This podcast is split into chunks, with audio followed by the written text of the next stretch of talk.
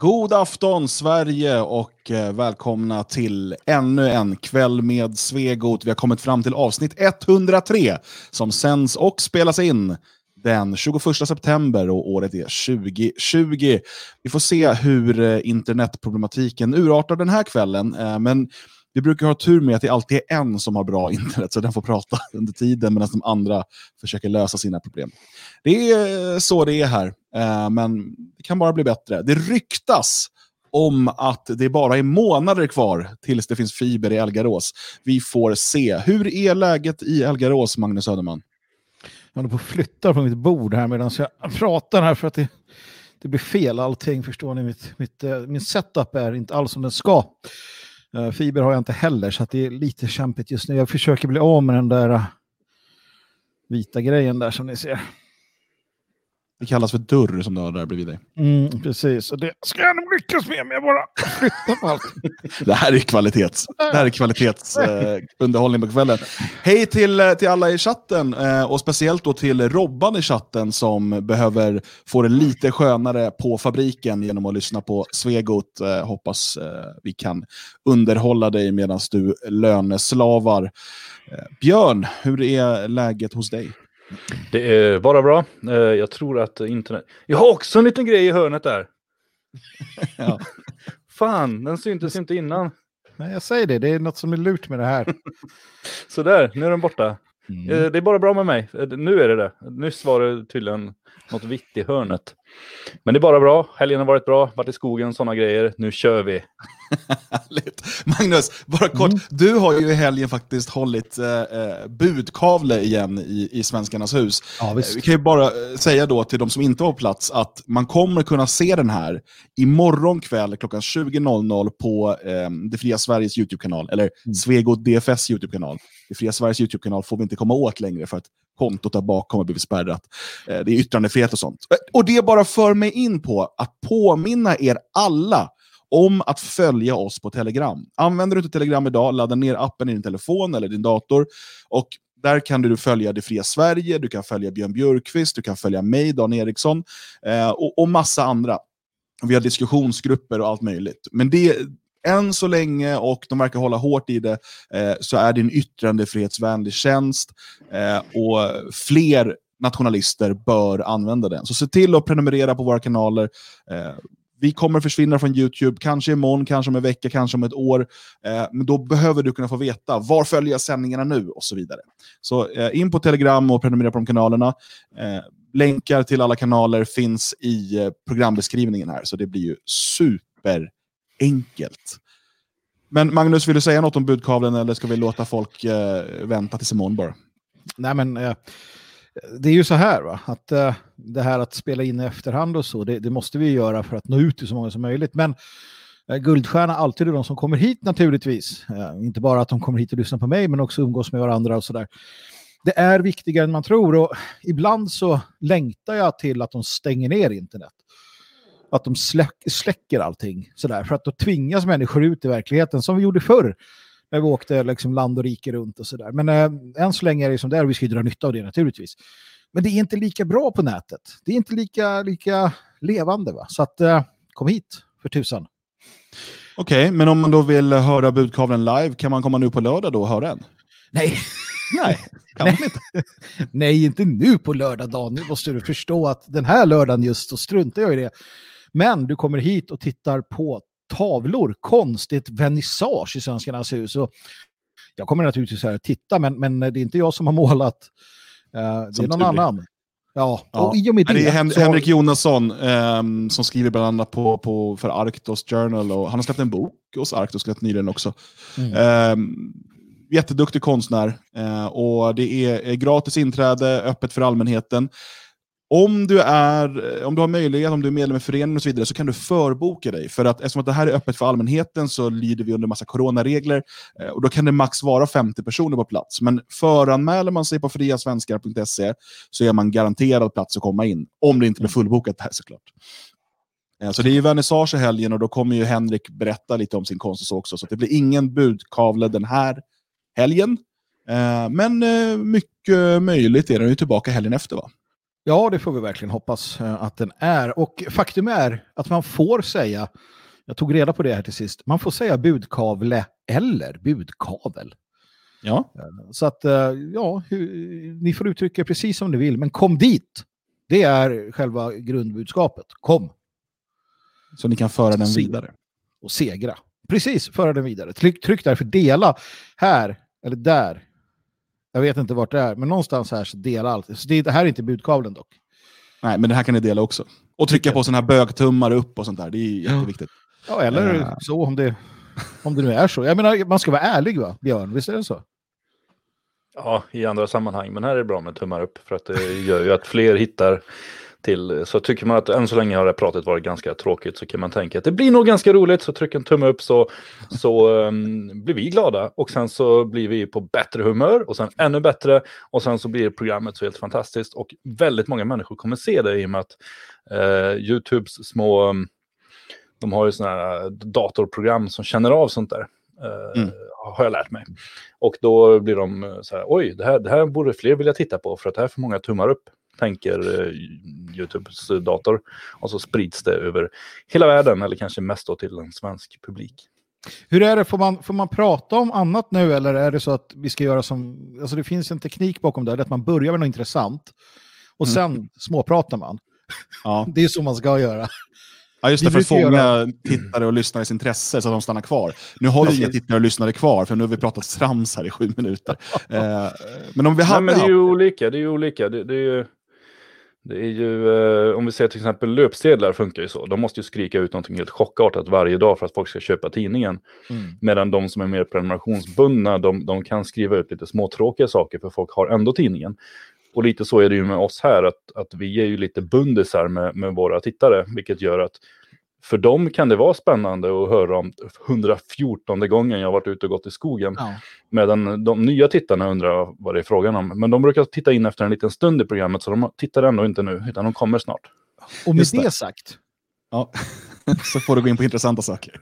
Ja, jag vill, jag vill bara rekommendera alla. Uh, viktväst.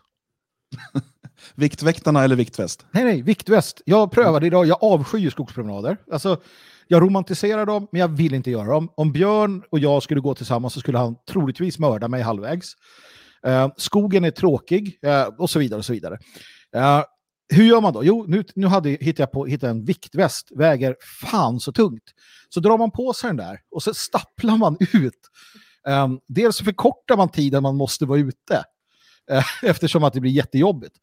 Uh, och sen så, och så blir det roligt för att det är någon form av utmaning, inte bara gå där och titta i skogen som är skittråkig. Utan man går där med den här västen och säger jag ska klara det, jag ska klara 20 minuter åt det hållet och 20 minuter tillbaka. Och sen kommer man tillbaka, stapplar in, flåsar fast man har gått jättelångsamt och sådär. Och så bara yes, jag gjorde det. Va? Och så kan man göra det mm. imorgon och, och sådär. Viktväst, fan så bra. Det är exakt så jag resonerar när jag ska få ölmage. Uh, och det har typ samma, samma effekt också. Så att, uh, ni kan göra som ni vill.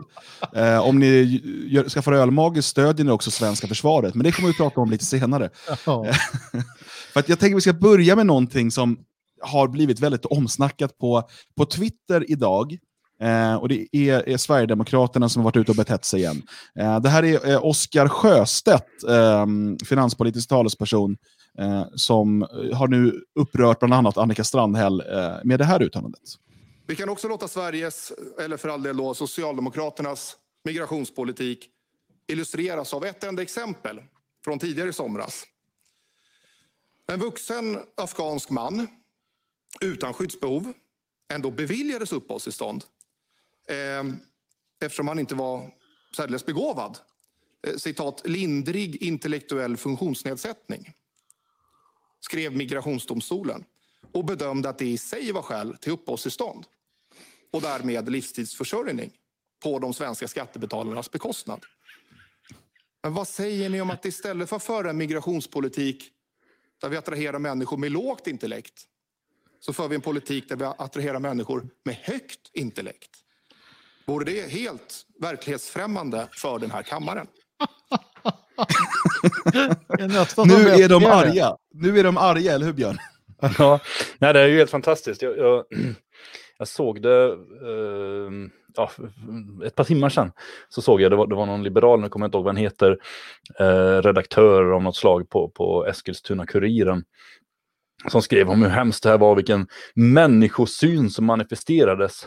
Att man vill, jag, menar, jag tyckte det var så bra just att en redaktör på, på en sån tidning som uppenbarligen kör på samma strategi, att man försöker attrahera de som är riktigt dumma i huvudet och anställer dem, istället för att anställa de lite mer begåvade människorna. Uh, att han blev upprörd var inte speciellt konstigt. Alltså alla de som just nu är arga, Annika Strandhäll och gänget, det är, det är ju sådana här människor som hela sin karriär bara tagit sig fram på att vara lite efterblivna. Så att på så sätt så är det ju helt fantastiskt att, att de så öppet nu chockas totalt över att um, det finns alltså en affärsidé, en, en sån enkel affärsidé som att vi ska försöka attrahera de begåvade. Tänk att få hit begåvade människor som kan hjälpa landet framåt istället för bara en massa efterblivna människor som, som sänker nivån. Det är klart att de är arga och upprörda och ledsna. Det är ju sosseväljare, det är ju de de vill ha. De vill inte ha människor som går och jag vet inte, gör någonting vettigt på dagarna. Jag, jag, jag tänker också det att, att det här blir ju frustrerande och i det närmaste förnedrande för Socialdemokraterna eftersom att de aldrig har letat efter högintelligenta i sina rekryteringsprocesser. Och då, då blir det, de är helt oförstående inför det här. Eh, Annika Strandhäll, jag menar, hon hade aldrig fått den, den position hon hade idag om man hade letat efter högintelligenta. Eh, så att, eh, ja, det, alltså att det här skulle... Vad, vad är det för människosyn Sverigedemokraterna har egentligen, Magnus? Ja, men jag tycker i det här fallet så eh, är de väl ute på, på helt rätt eh, vatten kan jag tycka. Det som, det som är någonstans spännande är ju att, att de inte förstår, alltså inte SD utan de andra inte förstår, eller jag är inne på det här budkavlen som kommer, kom här imorgon. Eh, vad kan man säga om vår samtid? Jag menar att den är vansinnig. Och allt det här, varför är det som det är så? Det, det, någonstans så bottnar det i att, att det är vansinne bara. För att det är klart att de förstår vad människan säger. Eh, det är klart att, att man... Det är klart att, att de flesta förstår att eh, om grunden för asyl och uppehållstillstånd är att du är dum i huvudet då, eller eh, klenbegåvad, då, då är det ju katastrof. Men, men, man ser det där hela tiden. Man ser att de kan använda det i, som slagträn. Det är samma sak som att, att Donald Trump nu har bestämt att han ska utnämna en domare. Um, innan. Och, och, så säger man, ja men titta här, eh, Republikanerna sa förra gången det här var på tapeten att så får man absolut inte göra. Ja, och så tittar man att gången innan då det var på tapeten så satt varenda demokrat som hade något att säga till om eh, menade att man skulle göra precis så som Donald Trump tänker göra nu. Det är ju bara fulspel allting och taktik och elände. Och jag menar att man kommer undan med det för att hela tidsandan är vansinnig. På riktigt vansinnig. Alltså det är ett sjukdomstillstånd som har inträtt i västerlandet. Mm. För att eh, det har ju inget med människosyn att göra, det är ju bara sunt förnuft. Sen, sen kan man ju säga då att ja, nej, men vi ska attrahera lågbegåvade. Vi ska bara ge sådana liksom, företräde i samhället, men då får man ju stå för det också. Det, det gör man ju inte. Men, men liksom hela grejen att han faktiskt, nu minns jag inte här vad han sa, för jag läste om det fallet, men var det inte så att han hade dömts för något brott? Och kunde inte utvisas, var det inte så?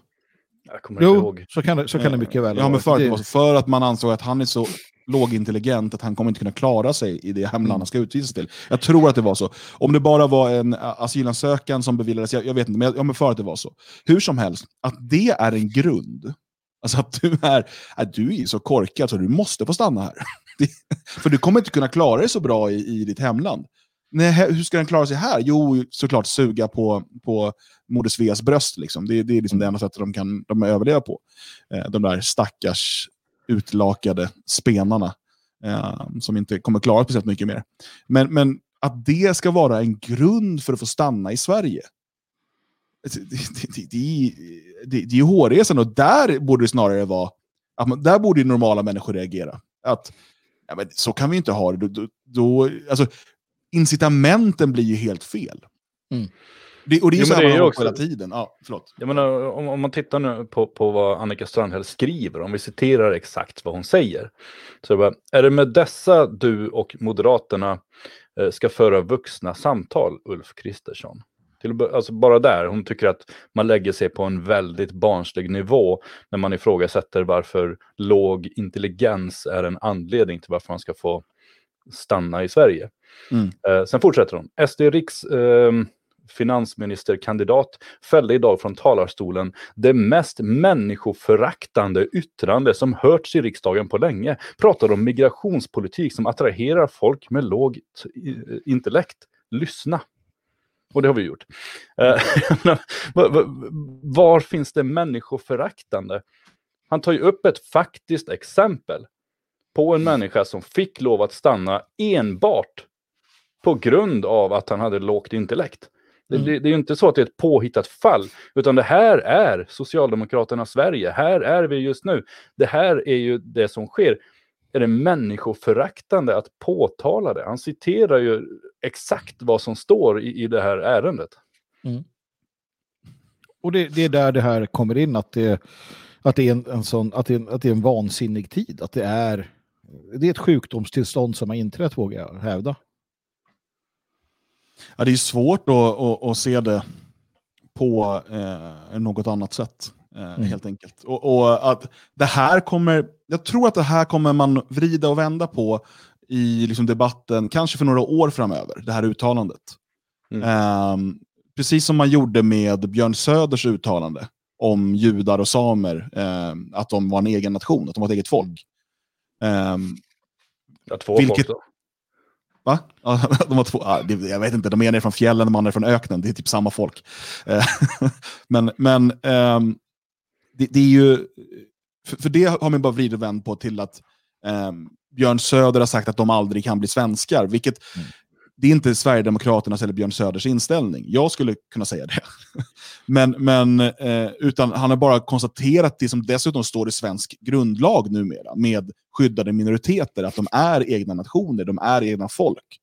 Eh, med särrättigheter. Och de säger det själva också.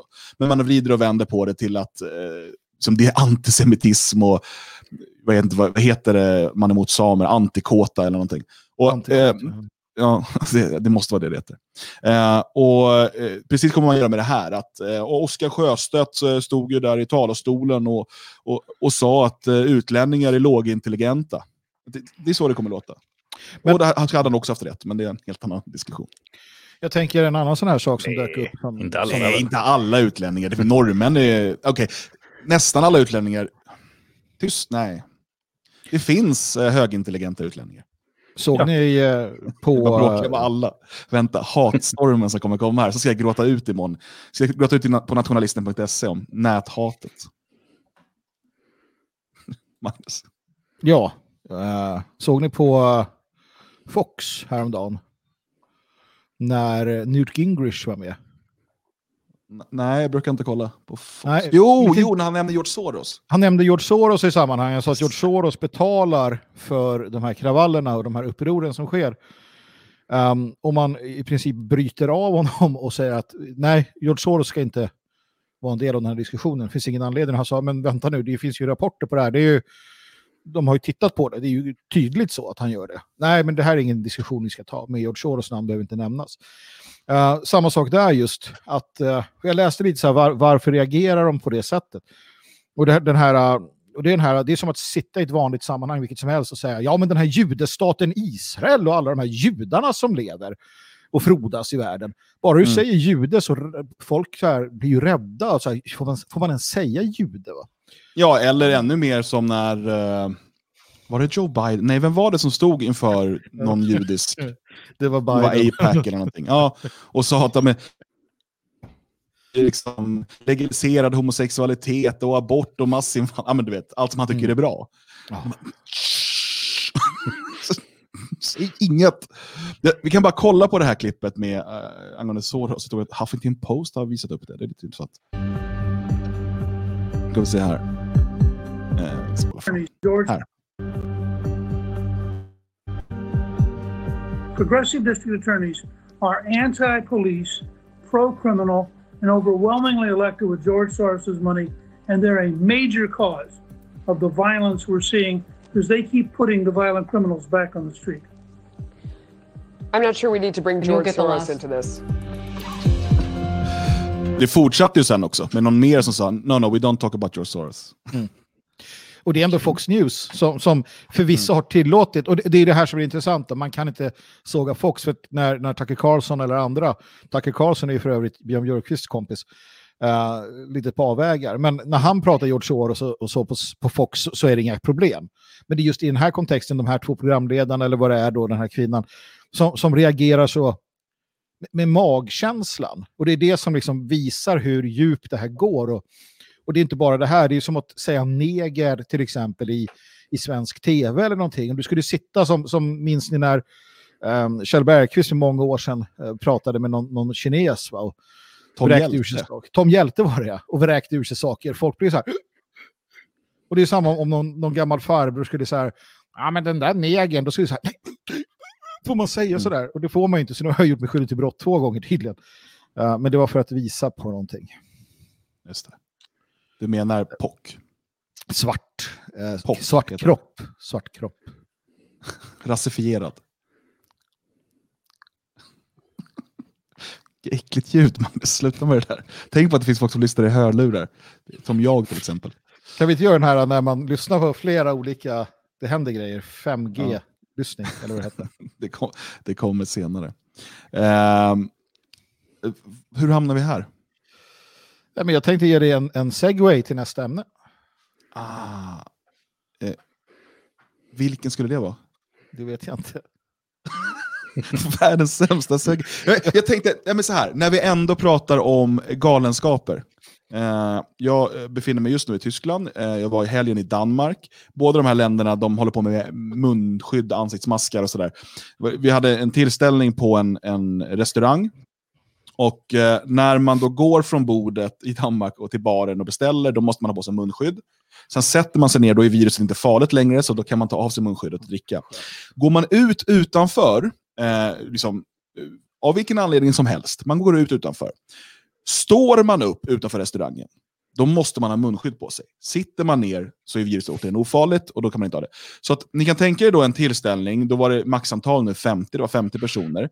Danskar, alltså typ hälften rökare. Det finns två sittplatser utomhus. Så du har 20 danskar som står med munskydd och röker så här. För de vill inte få i sig gift, du vet, så de får dra ner munskyddet sen och skydda sig. För att annars måste krö krögaren stänga sin restaurang. Men tror du ja, men de, tror att virus, de tror att virus inte smittar när man sitter ner, eh, eller när, alltså virus, är man 49 personer, så virus bara, nej, det är för lite här. Jag kommer inte springa runt i den här lokalen. Och sen när man blir 51, bara, woho, virus! Um, men men okej, okay, det, det, är ju eh, en sån här galenskap. Eh, och det finns, I Sverige finns det bara ett parti som vill ha munskydd och det är Sverigedemokraterna. Eh, och det är ju galenskap i sig. Uh, jag såg, uh, det var någon hyllningsartikel till Tegnell i det brittisk media nyligen och då hade de hittat någon som ville klaga på honom och det var ju Sverigedemokraterna då. Mm. Uh, men jag tänker stänga av ljudet för det är typ portugisiska. men det här är, är, är då ett litet videoklipp ifrån ett nytt sätt då att skydda sig mot, mot detta. Så här tänker man då att vi ska gå runt i framtiden för att skydda oss mot virus och allehanda farligheter. alltså, just, alltså, så just sån, lopp, uh, sån loppkrage som hundar har. Men ärligt talat, de är ju, det är ju förryckt. Alltså, det, det, är ju vansinne. Det här är återigen vansinne. Det, det är Men jag såg rätt många i, i Danmark och i Tyskland, eh, nu när jag var i Berlin, eh, som går med, du vet, de har sådana här visir som täcker allt. Så de, det är ju typ det här fast sitter fast i pannan då. Ja, ja visst. Alltså om du jobbar med covid-sjuka så är det en jävligt bra idé. Uh, kanske till och med om du är extremt skör. Men nu, nu ja, ja, uh, vi kanske inte ska, okej, okay, vi ger oss in på det här. Minerad mark fortfarande. jag läste... Titta på det, men kolla på ja. Men, ja, men det, det, bara, alltså det, det, här måste ju förbjudas, dumheten här. men för saken är den, saken är den, att eh, Tegnell hade en, en jävla bra, ett jävla bra argument. Eh, han sa så här, att, för, för, att många har ju sagt att den här eh, att det här problemet med döda, jag såg Dan att till exempel ett svar på din tweet var ja men de massmördade gamlingar i vården, eh, ah. det är väl är det jättebra. Mm. Eh, eller i, i, på pensionshemmen. Och, och det, det, är inte bra att det har dött en massa gamlingar. Men eh, om det nu stämmer, ja, men så här, om det nu stämmer mm. att 2018 eh, var ett år, eller 2019, då var det underdödlighet mm. för att influensan var väldigt snäll jämfört med hur det brukar vara. Och att det nu togs igen med en ny influensa så är det ju ett, då är det nollat. I princip nollat. Då har vi ingen jo, men det är klart det är det. Och nu har vi en underdödlighet igen. Det betyder ju i sådana fall, om vi ska hårdra det hela, att det är bara dumheter. För alla utom de absolut sköraste. Nu visar det sig då också att det är de absolut, absolut äldsta som har absolut, absolut mest skör, skörhet som har dött. Angli skriver riskabelt när det regnar. Tänkte det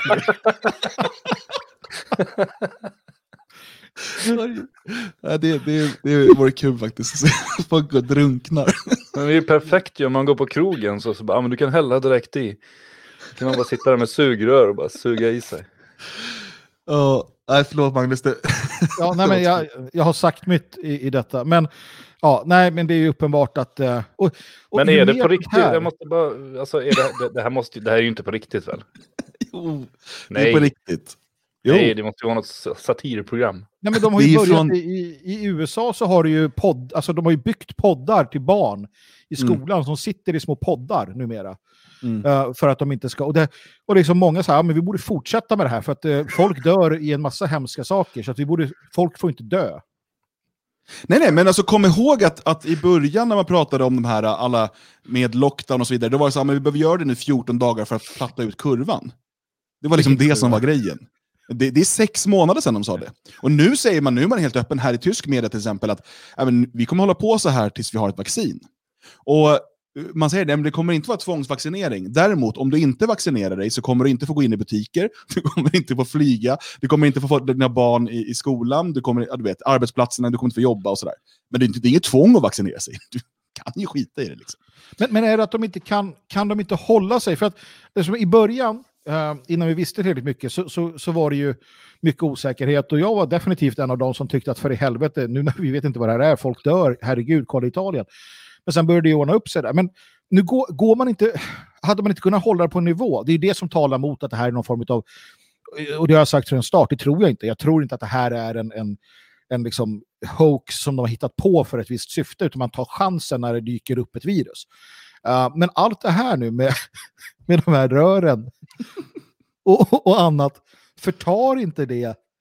Alltså, folk kommer ju bara så här till sist, men herregud, liksom. Eller är det jag som nej, är... Nej, för det är masspsykos. Det är masspsykos. Du, det finns ju gott om exempel på folk som blir misshandlade för att de inte har ansiktsmask. I butiker och i lokaltrafik och så vidare.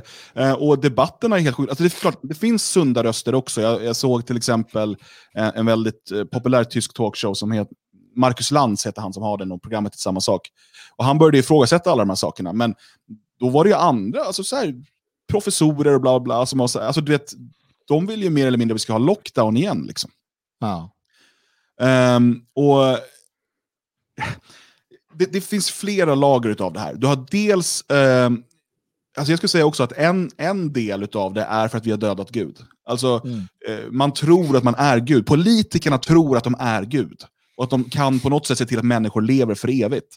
Um, för det är liksom det som blir diskussionen när man pratar om att det är så här 90, multi, multipelsjuka 95-åringar eh, som har lyckats klara sig från influensan de senaste fem åren, nu dör av covid-19. Då är det liksom, ah, det måste vi stoppa. Så här, och det är tråkigt såklart för dens eh, närstående. Och så där. Samtidigt, döden är väl det mest naturliga i hela livet. Mm. Eh, och, och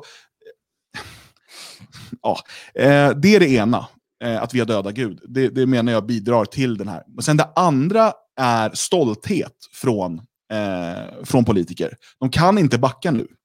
Nu när man, för att precis som alla andra som säger, de flesta av oss i början, så säger ja, men nu alla försiktighetsåtgärder, håller oss inne, väntar och ser. Är det så farligt som kineserna eh, har menat från början? Sen så fort eh, liksom det börjar bli klart att nej, men det handlar om det här och det här, ja, då är liksom, okej, okay, vi måste återgå till ett normalt liv, för det håller inte att bete sig så här. Men politikerna kan inte backa på det. För de, tänk dig, alltså bara här i Tyskland, jag minns inte exakt om det var 50 eller 80 000 företag eh, som har gått i konkurs eh, på grund av coronarestriktionerna. Små, små familjeföretag, de allra flesta, som har gått i konkurs. Om de säger så här, ah, det var helt onödigt hela den här lockdown-grejen. I, I Storbritannien i, nu så, så, finns det ju flera som börjar höja röster, för de tittar, okej okay, vänta, kolla på Sverige som inte införde lockdown, men en massa andra restriktioner, eh, men inte sån här lockdown, eh, som har då eh, lägre eh, dödstal än Storbritannien och Spanien till exempel, som införde lockdown. Eh, så, så det, det, vi kan säga med säkerhet, det enda vi kan säga med säkerhet, det är att, eh, att politikers åtgärder åtminstone inte räddar liv. alltså om man, om man ser till de eh, eh, exemplen. Utan det finns ju massa andra variabler här och det är det som folk måste fatta. Det finns massa variabler till varför det dör folk hit och dit. Och, och den, eh, Tredje eh, anledningen, alltså vi har dödat Gud, det är eh, stolthet från politikerna och sen är det masspsykos. Det är masspsykos och det är därför du får människor som uppfinner sina tuber och så vidare. Människor som eh, spöar varandra eh, för att de inte har munskydd. För de tror på allvar att ett, ett stucket tyg framför munnen kommer se till att de lever längre. När så människor som arbetar inom, inom vården, som till exempel operationsläkare och så vidare, vet mycket väl hur man måste behandla ett sådant munskydd för att det ska vara sterilt. Och att det är inte till för att stoppa virus, det är till för bakterier som du då inte ska, och liksom saliv och så vidare som inte ska komma ner i, i operationssår eh, till exempel. Och, och, alltså jag vet, alla jag pratar med, de har samma munskydd i, i fyra veckor. Tills det luk börjar lukta för äckligt. Liksom. Eh, och man bara trycker ner det i fickan, sätter upp det. Så här. Det är helt, alltså, det enda det gör, det, det förstör ditt immunsystem. Det, det eh, ser till att du, det blir värsta bakteriehärden. Folk blir sjuka utav det. alltså munskydden kommer döda fler människor än vad det här viruset har gjort. För det här viruset har inte ens dödat speciellt många människor. Mm. För där måste också folk, för en gångs skull, jag bara kommer tillbaka till det här, sluta misstolka statistiken. Att folk har viruset när de dör, eller 30 dagar innan de dör, betyder inte att de dog av detta virus. Ja, en del människor har dött av det, precis som människor dör av influensa och allt möjligt. Om man börjar undersöka alla huruvida de har ett virus, så kommer du se att ungefär 97% av alla som dör har herpesvirus. Det är, det är den verklighet vi lever i. Men det betyder inte att de dör av herpesviruset. Och att vi därför måste gå runt... jag tänker då att man har munskydd någon annanstans, men, men uh, eh, Eh, eh, jag vet inte varför jag började tänka på herpes och andra kroppsdelar. Men eh, det är liksom där vi är. Och, och de här anledningarna till varför vi ser det vi ser. Och, och dessutom finns det såklart eh, liksom Big Pharma, hela den industrin. Människor som kommer bli grovt jävla rika och redan har blivit det på eh, vaccin, eh, på eh, andra typer av eh, behandlingar och så vidare, som gärna pushar det här. Eh, och det är ett utmärkt tillfälle att genomföra politiska förändringar som inte hade gått annars. Tysklands president Wolfgang eh, Schäuble var tydlig, han sa det. Det här är en ytterlig, eh, ypperlig eh, möjlighet för oss. För nu kan vi genomdriva en, en eh, förändring av EU och göra det till en finansiell union. Folk hade aldrig gått med på det om det inte var kristider. Där, det är det. Alltså de, det finns så många, så många saker som gör att det är det här. Men, och därför att se Sverigedemokraterna vara liksom drivande i covidiotin, liksom, det, är, det är tråkigt. Vi hade ju eh, det här, som sagt, jag tycker alla borde göra som, som jag gjorde. Att så här, när man såg att nej men, oj, jag hade ju fel, säga det, gud vad fel jag hade. Gud vad jag har överdrivit det här. Och, och det gjorde jag för att jag tyckte det var jävligt obehagligt, för jag inte kunde mer. Sen lär man sig mycket under tiden. Hade jag vetat om Hongkong-influensan Eh, 1968 som kom från Kina. Då hade jag ett så här, okej okay, det kom en 68, var den också då planterad som den här ska vara? Nej, det tror jag inte. De har kommit härifrån med jämna mellanrum av olika skäl. En miljon dog i världen då. Enligt John Hopkins så var vi uppe i 962 000. Uh, gick alldeles utmärkt att ta sig ur den influensan också. Drabbades hårt förvisso. Sverige drabbades också. 300 000 fall i slutet av februari 1969. Och sen en kraftigare pandemivåg eh, 69 till 70. Um, ehm, så att det var inte kul då heller. Uh, sen var det ganska få samhälleliga konsekvenser när jag läser vidare för att media inte rapporterade så mycket om det. gjorde man inte Nej. i USA heller. Man bara, ja men det är folk som blir sjuka och så vidare. Um, det var lite svårt att komma fram till Televerkets SOS-central och läkare och sjuksköterskor hade naturligtvis mycket att göra. Men man införde besöksförbud, Dan, på sjukhus. Mm. Men vad smart! Mm. Eh, operationen fick skjutas upp. Va? Eh, alltså vi är inte ens uppe i Hongkong-influensan. Eh, och vi är långt ifrån spanska sjukan med kanske 100 miljoner döda. Ja, återigen, och här är frågan också hur man räknar de döda. Det vet vi inte hur, Nej, om det går att jämföra. Det, det, äh, det, det är sånt jäkla skit. Och, och ähm, det här kommer, jag, jag ser min son som då börjar skolan, äh, hur de tvingas ha munskydd på sig. Inte i klassrummet, för då, då är viruset inte smittsamt. Men i uppehållsrum och, och, korridorer och sånt så måste de gå runt med de här maskerna. På buss måste han sitta, sexåring. Alltså, man vet också att man ska inte, barn ska inte ha um, ansiktsmask. För de, alltså det, det, det, är inte bra. Men annars får man inte åka med i skolbussen. Annars får du inte, och så vidare. För det har staten bestämt.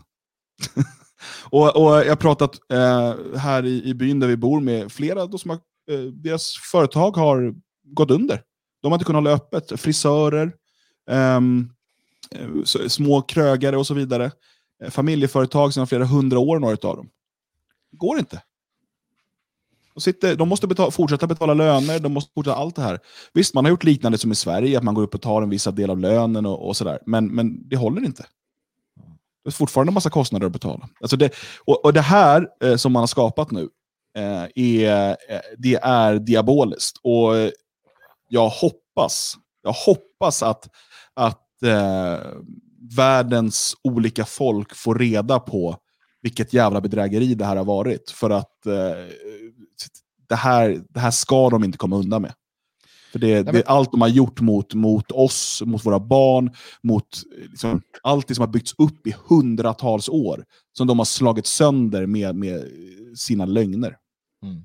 Nej, men sen, sen, är det ju så, uh, och det här med, med de svenska dödstalen inom, inom äldrevården, det, det vet vi vad det beror på. Det kom ju två, en undersökning som bekräftar också att många som jobbar där inte kan grundläggande hygien. Uh, som är naturligtvis ett jätteproblem. Men um, jag minns i början av det här, då sa jag det att tänk om det blir så uh, att uh, Tegnell får rätt. Att han gör rätt och alla andra gör fel. Och att Sverige står där långt mycket bättre rustad Uh, vad kommer det få, få, för konsekvenser? Där är vi ju nu. Med, av allt att döma. Jag skulle inte säga att Tegnell har gjort det rätt. Däremot så har han, han gjort det bättre än många andra. Jo, jo, jo visst. Men om man ja, hårdrar det för Jag fattar vad du menar. Ja. Mm. Ja, det, men det är bra att konstatera. Alla fattar inte vad man menar. Um, nej, men att, att, att, att Sverige då agerade på, på i alla fall ett mycket, mycket bättre sätt. Eh, vår ekonomi är ju bättre. Vi, vi står ju starkare om man ska tro på vad man läser i alla fall. Och, och jag har inget, alltså gentemot många men, andra. Där har det, det där är ju ändå väldigt tillfälligt. Alltså Sverige ja. är ju så pass enormt beroende av omvärlden. Vi har ju haft politiker i årtionden som har liksom gjort oss mer och mer beroende av alla andra länder genom import och export, men även av valutakurser och, och så vidare. Så att eh, det spelar ingen roll om vi skulle ha skött allting helt perfekt och inte haft ett enda dödsfall och ändå en fullt levande industri så faller vi därför att om resten av Europa eller resten av världen faller så faller vi med. Vi är ju inte på något sätt självförsörjande när det gäller någonting så vi, vi, klarar oss inte överhuvudtaget. Eh, till följd av den politiken som har förts. Det där kan man ju ändra på men inte i en handvändning. Mm. Mm. Nej, eh, naturligtvis sant. Det jag menar är ju då att, att Eh, det verkar ju som att även om då Norge pratar om lockdowns lite grann och Storbritannien och sådär så verkar ändå många ha kommit fram till att det går inte att göra det i alla fall. Eh, så att där kan Sverige ha ett försprång, precis som efter kriget. Man kan säga München um, nu inför ju hårdare regler igen, där det får vara max fem personer tror jag träffas. Uh, och man går in i en typ av lockdown-läge. Alltså det, den, den, här, den här strategin finns fortfarande. Mm. Och mycket av den bygger på de här jävla skräcksiffrorna från Imperial College. Mm. Um, vet han, Neil, Neil Ferguson hette han va? Um, som, som var totalt, alltså 80, om Sverige inte gick in i lockdown så skulle 85 000 dö under det här året av corona. Mm. Han, han var ju totalt ute och cykla. Han hade, det, är så, det, det är så dumt.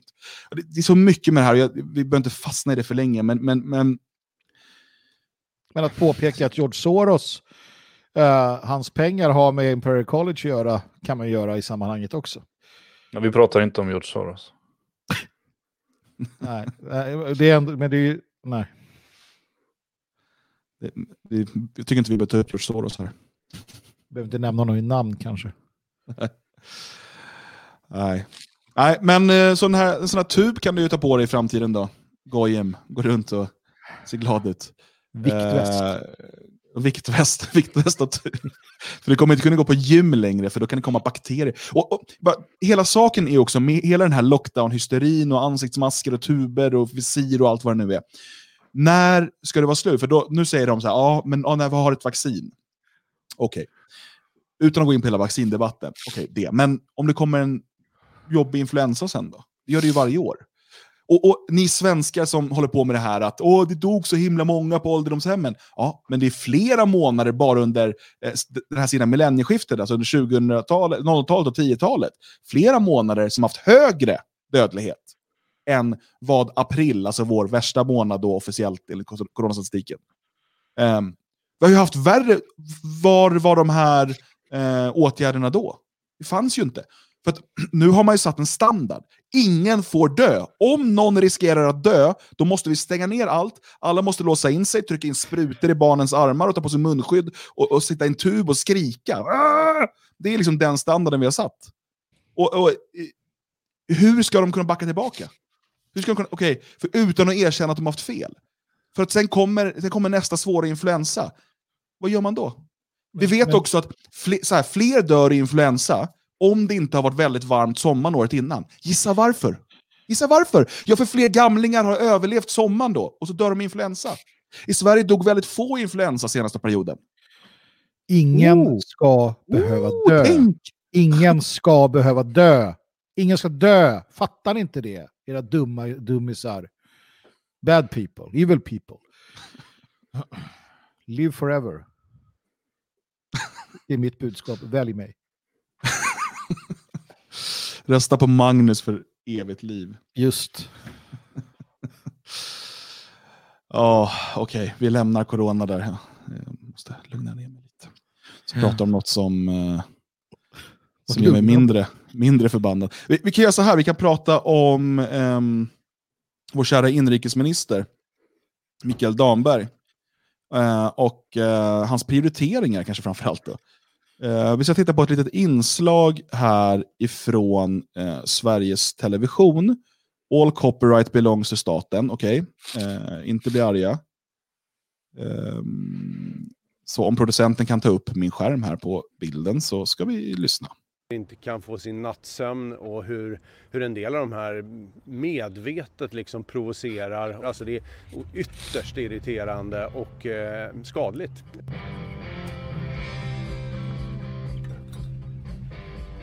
Nu är vi här för att lära av vad funkar, vad funkar inte. Lagstiftningen uppdaterades 2018 eh, med just syftet att musik skulle kunna vara en beståndsdel i detta. Men det verkar inte riktigt som att den justeringen leder ända fram. Och det är därför jag är här för att se vad kan man göra åt det här problemet. Det har förts fram både från politiker i Värmland och poliser att man vill se en lagändring och kunna dela ut böter på plats. Är det möjligt? Ja, det, det, är en av de frågorna vi, vi nu tittar på. För att det är klart att man måste kunna göra någon direkt konsekvens eh, om man vill få bukt med det här problemet. Det finns ju också möjligheter eh, som en del lyfter att man borde plocka högtalarna eller musikanläggningarna och ta dem i beslag från polisens sida. Eh, och dessutom så kan man ju titta på vilka andra påföljder man kan få för det här för att eh, råda bot på det här. Så det, det är väl titta på hela verktygslådan eh, för det finns nog inte bara en enda åtgärd för att komma till rätta med det här men någon direkt konsekvens måste det bli om man stör människor på det här sättet. Så bara för att ge då kontexten här, vad, eh, vad det handlar om är alltså hög musik som stör. Eh, och det kan vara jäkligt störande med hög musik, speciellt om man har barn och det är folk som spelar hög med grannar som har fest och allt sånt där. Det, det här vet, har vi alla varit med om och kanske också orsakat någon gång i vårt liv. Men inrikesministern är alltså kallad till det här som att det här är ett stort problem för nationen.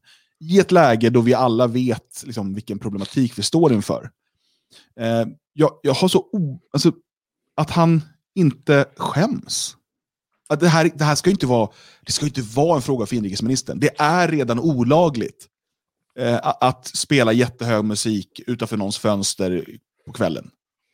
Du får inte göra det, du får inte störa och det finns redan lagar kring det. Men, men att det, liksom det här... Eh, jag vet inte, hur, hur tänker ni? Det som är dilemmat är väl att lagstiftningen som vanligt när sossar varit och petat i saker är väldigt uddlös. Um, de, de, måste ju kunna säga med säkerhet vem det är som har vridit på ratten. och, och alltså på volymratten? Ja, och sitter det då fem pers i en bil så kan alla säga att jag vet inte vem det var och så kan de inte sätta dit någon. Uh, så att visst, de har skapat en lagstiftning och sen visar det sig att ja, det blev ungefär som vanligt. Eh, den, den fungerar inte och ingen åker dit på den. Eh, säkert jätteirriterande moment för, för många som bor i de här eh, hålen där, där, där raggarbilarna kör omkring på nätterna. Men, men som sagt, vi har enorma problem med det. Alltså, det är ju inte länge sedan en 12-årig flicka sköts ihjäl.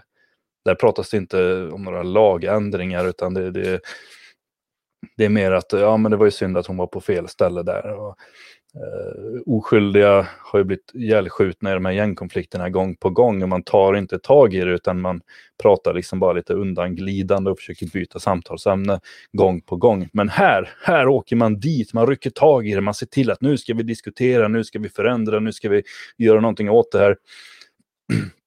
Jättebra säkert, men, men gör då samma sak åt alla andra problem som finns. Det, det, det här är borde vara väldigt, väldigt långt ner på prioriteringslistan. Jag är sympatiskt inställd. Mycket sympatiskt inställd. Till Mikael Damberg? Eh, till att eh, det behövs eh, hårdare tag mot det här otyget. Jag bor ju på en plats där man i tid och otid kan råka ut för det. Men jag tycker man kan ge i sådana fall privata personer rättigheter och medelst hot om, om våld och annat kunna tukta de här människorna själv. Nej men visst, alltså det är jobbigt. Ehm, jag kan reta mig när man står på på Ican och handlar och så kommer en sån där bil och så åker den förbi eller tar ett varv och säger något elände som brusar ut ur högtalarna eller det dunkar som man får ont i hjärtat. Va? Um, och sådär. Um, så det är klart att folk kan bli sura över det, men återigen, det, det är inte en fråga för en inrikesminister. Vad ska man skicka? Ska man skicka liksom insatsstyrkan efter raggarna i, i Värmland nu och, och inte vet jag, koppla på Säpo eller så? För det är det det låter som.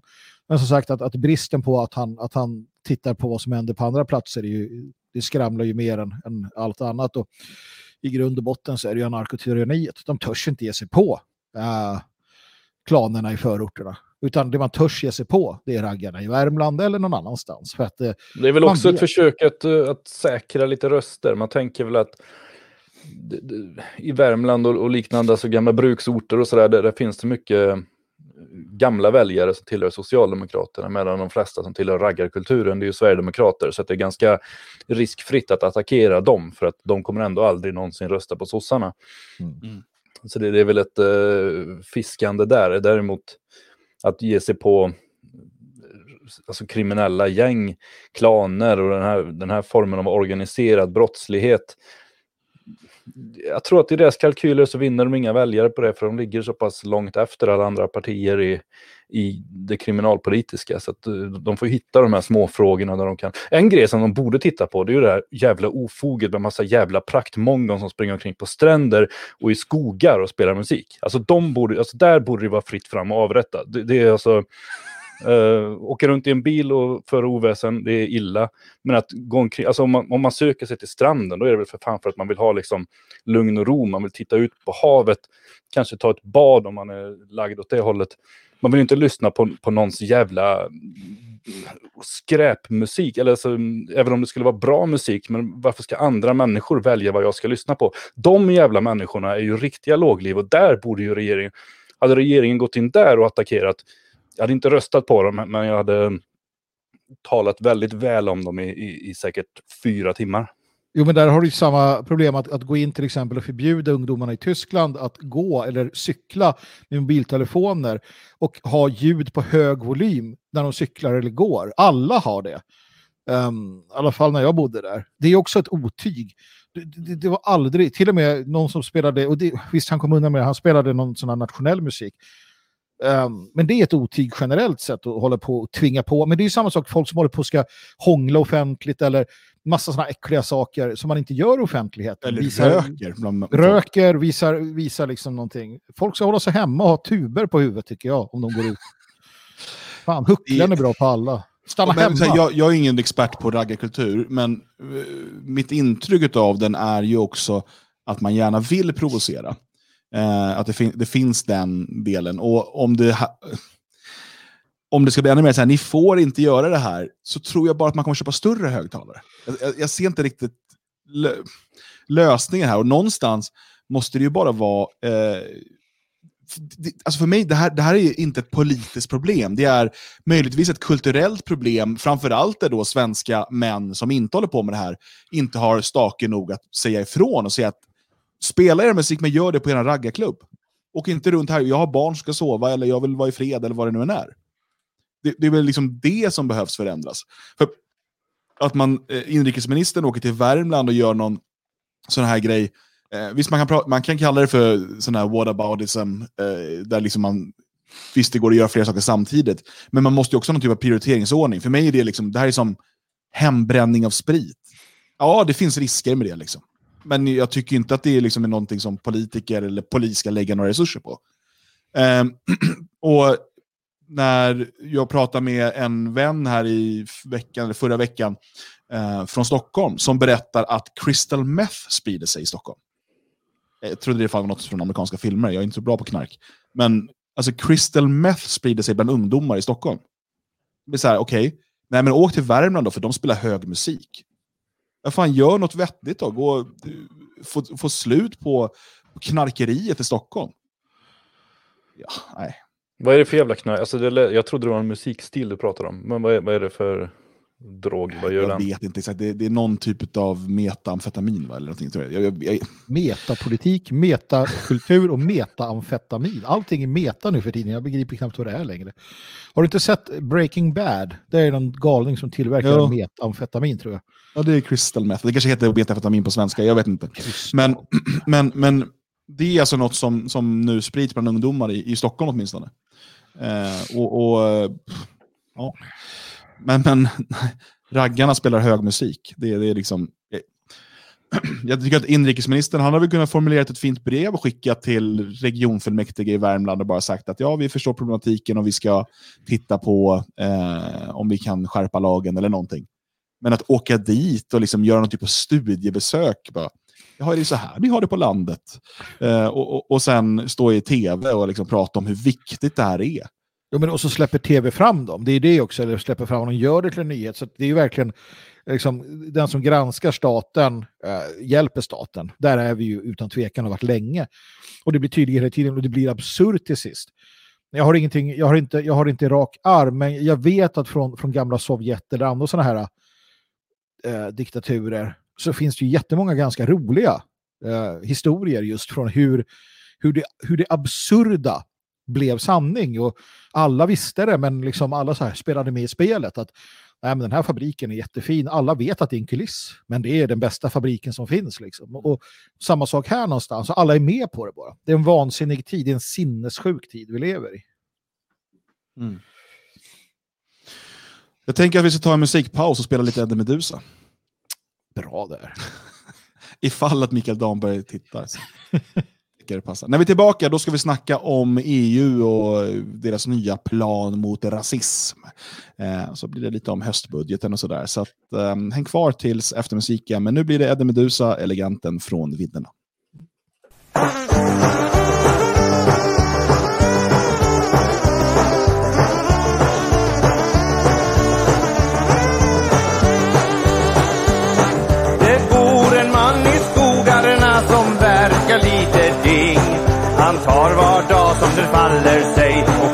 Skiter i allting. Han har inte något jobb men socialbidrag såklart. Han är slö som den så egentligen så är han ganska smart. Eleganten från vinterna, han betalar ingen skatt. För han fuskar med deklarationerna så skattmasen får knapp. Eleganten från vinterna, han gör inget under hot. Om en byråkrat har bestämt en sak, ja då gör han tvärt emot. Han är allergisk mot allt sånt som lagar och förbud. Och får han syn på en snutad rul så knottrar sig hans hud. Han säger att politiker det är ett jävla byk. Om en byråkrat kommer med sitt prat så åker han på stryk. Eleganten ifrån vidderna visar inte någon respekt. Om en höjdare vågar sticka upp så smäller det direkt. Eleganten ifrån vidderna, han har inga hämningar. Han är frän och fri och han skiter i alla hot och stämningar. Det fina folket säger han är inte riktigt klok. Men om man hör högerkrok.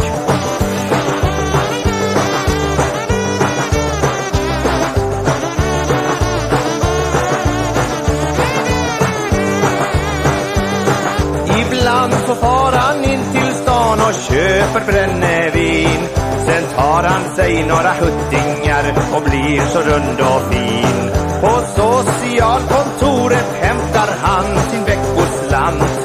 Och naturligtvis kommer en polis, det är alltid likadant. Eleganten ifrån vidderna, han har inte någon lapp. Så han kör ut mitt framför snutarna och sen kör de ikapp. Jakten går i 180 minst ut i åker, grus och skog. Fram till klockan fem, sen så kör de hem. Då har snutarna fått nog. Eleganten ifrån vidderna, ja han är ju min idol. Han bråkar och jävlas med höjdarna och ger dem vad de tål. Eleganten ifrån vidderna är en fri och egen man. Och det skulle klart vara underbart om jag kunde bli som han. Och det skulle klart vara underbart om jag kunde bli som han.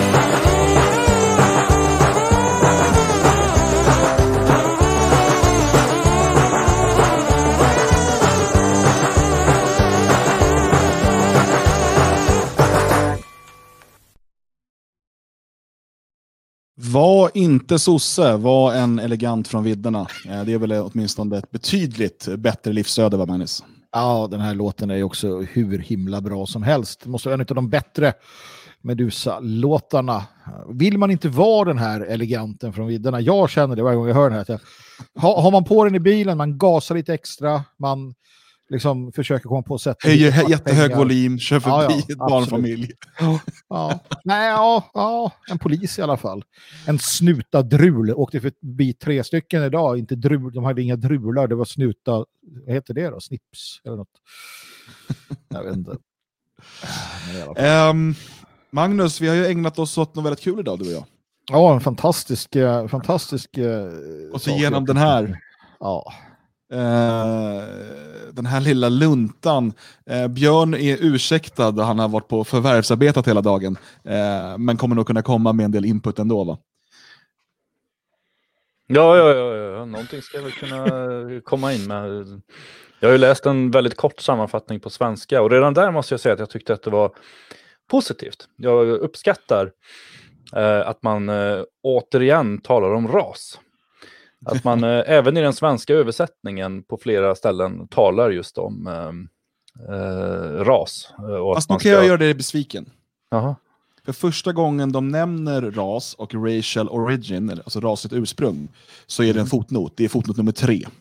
Och där lägger de till då att fotnot nummer tre står The use of the term racial origin does not imply an acceptance of theories that attempt to determine the existence of separate human races.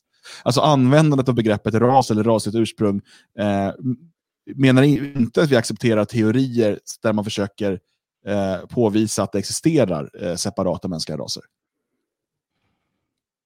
Fast man talar ändå om raser.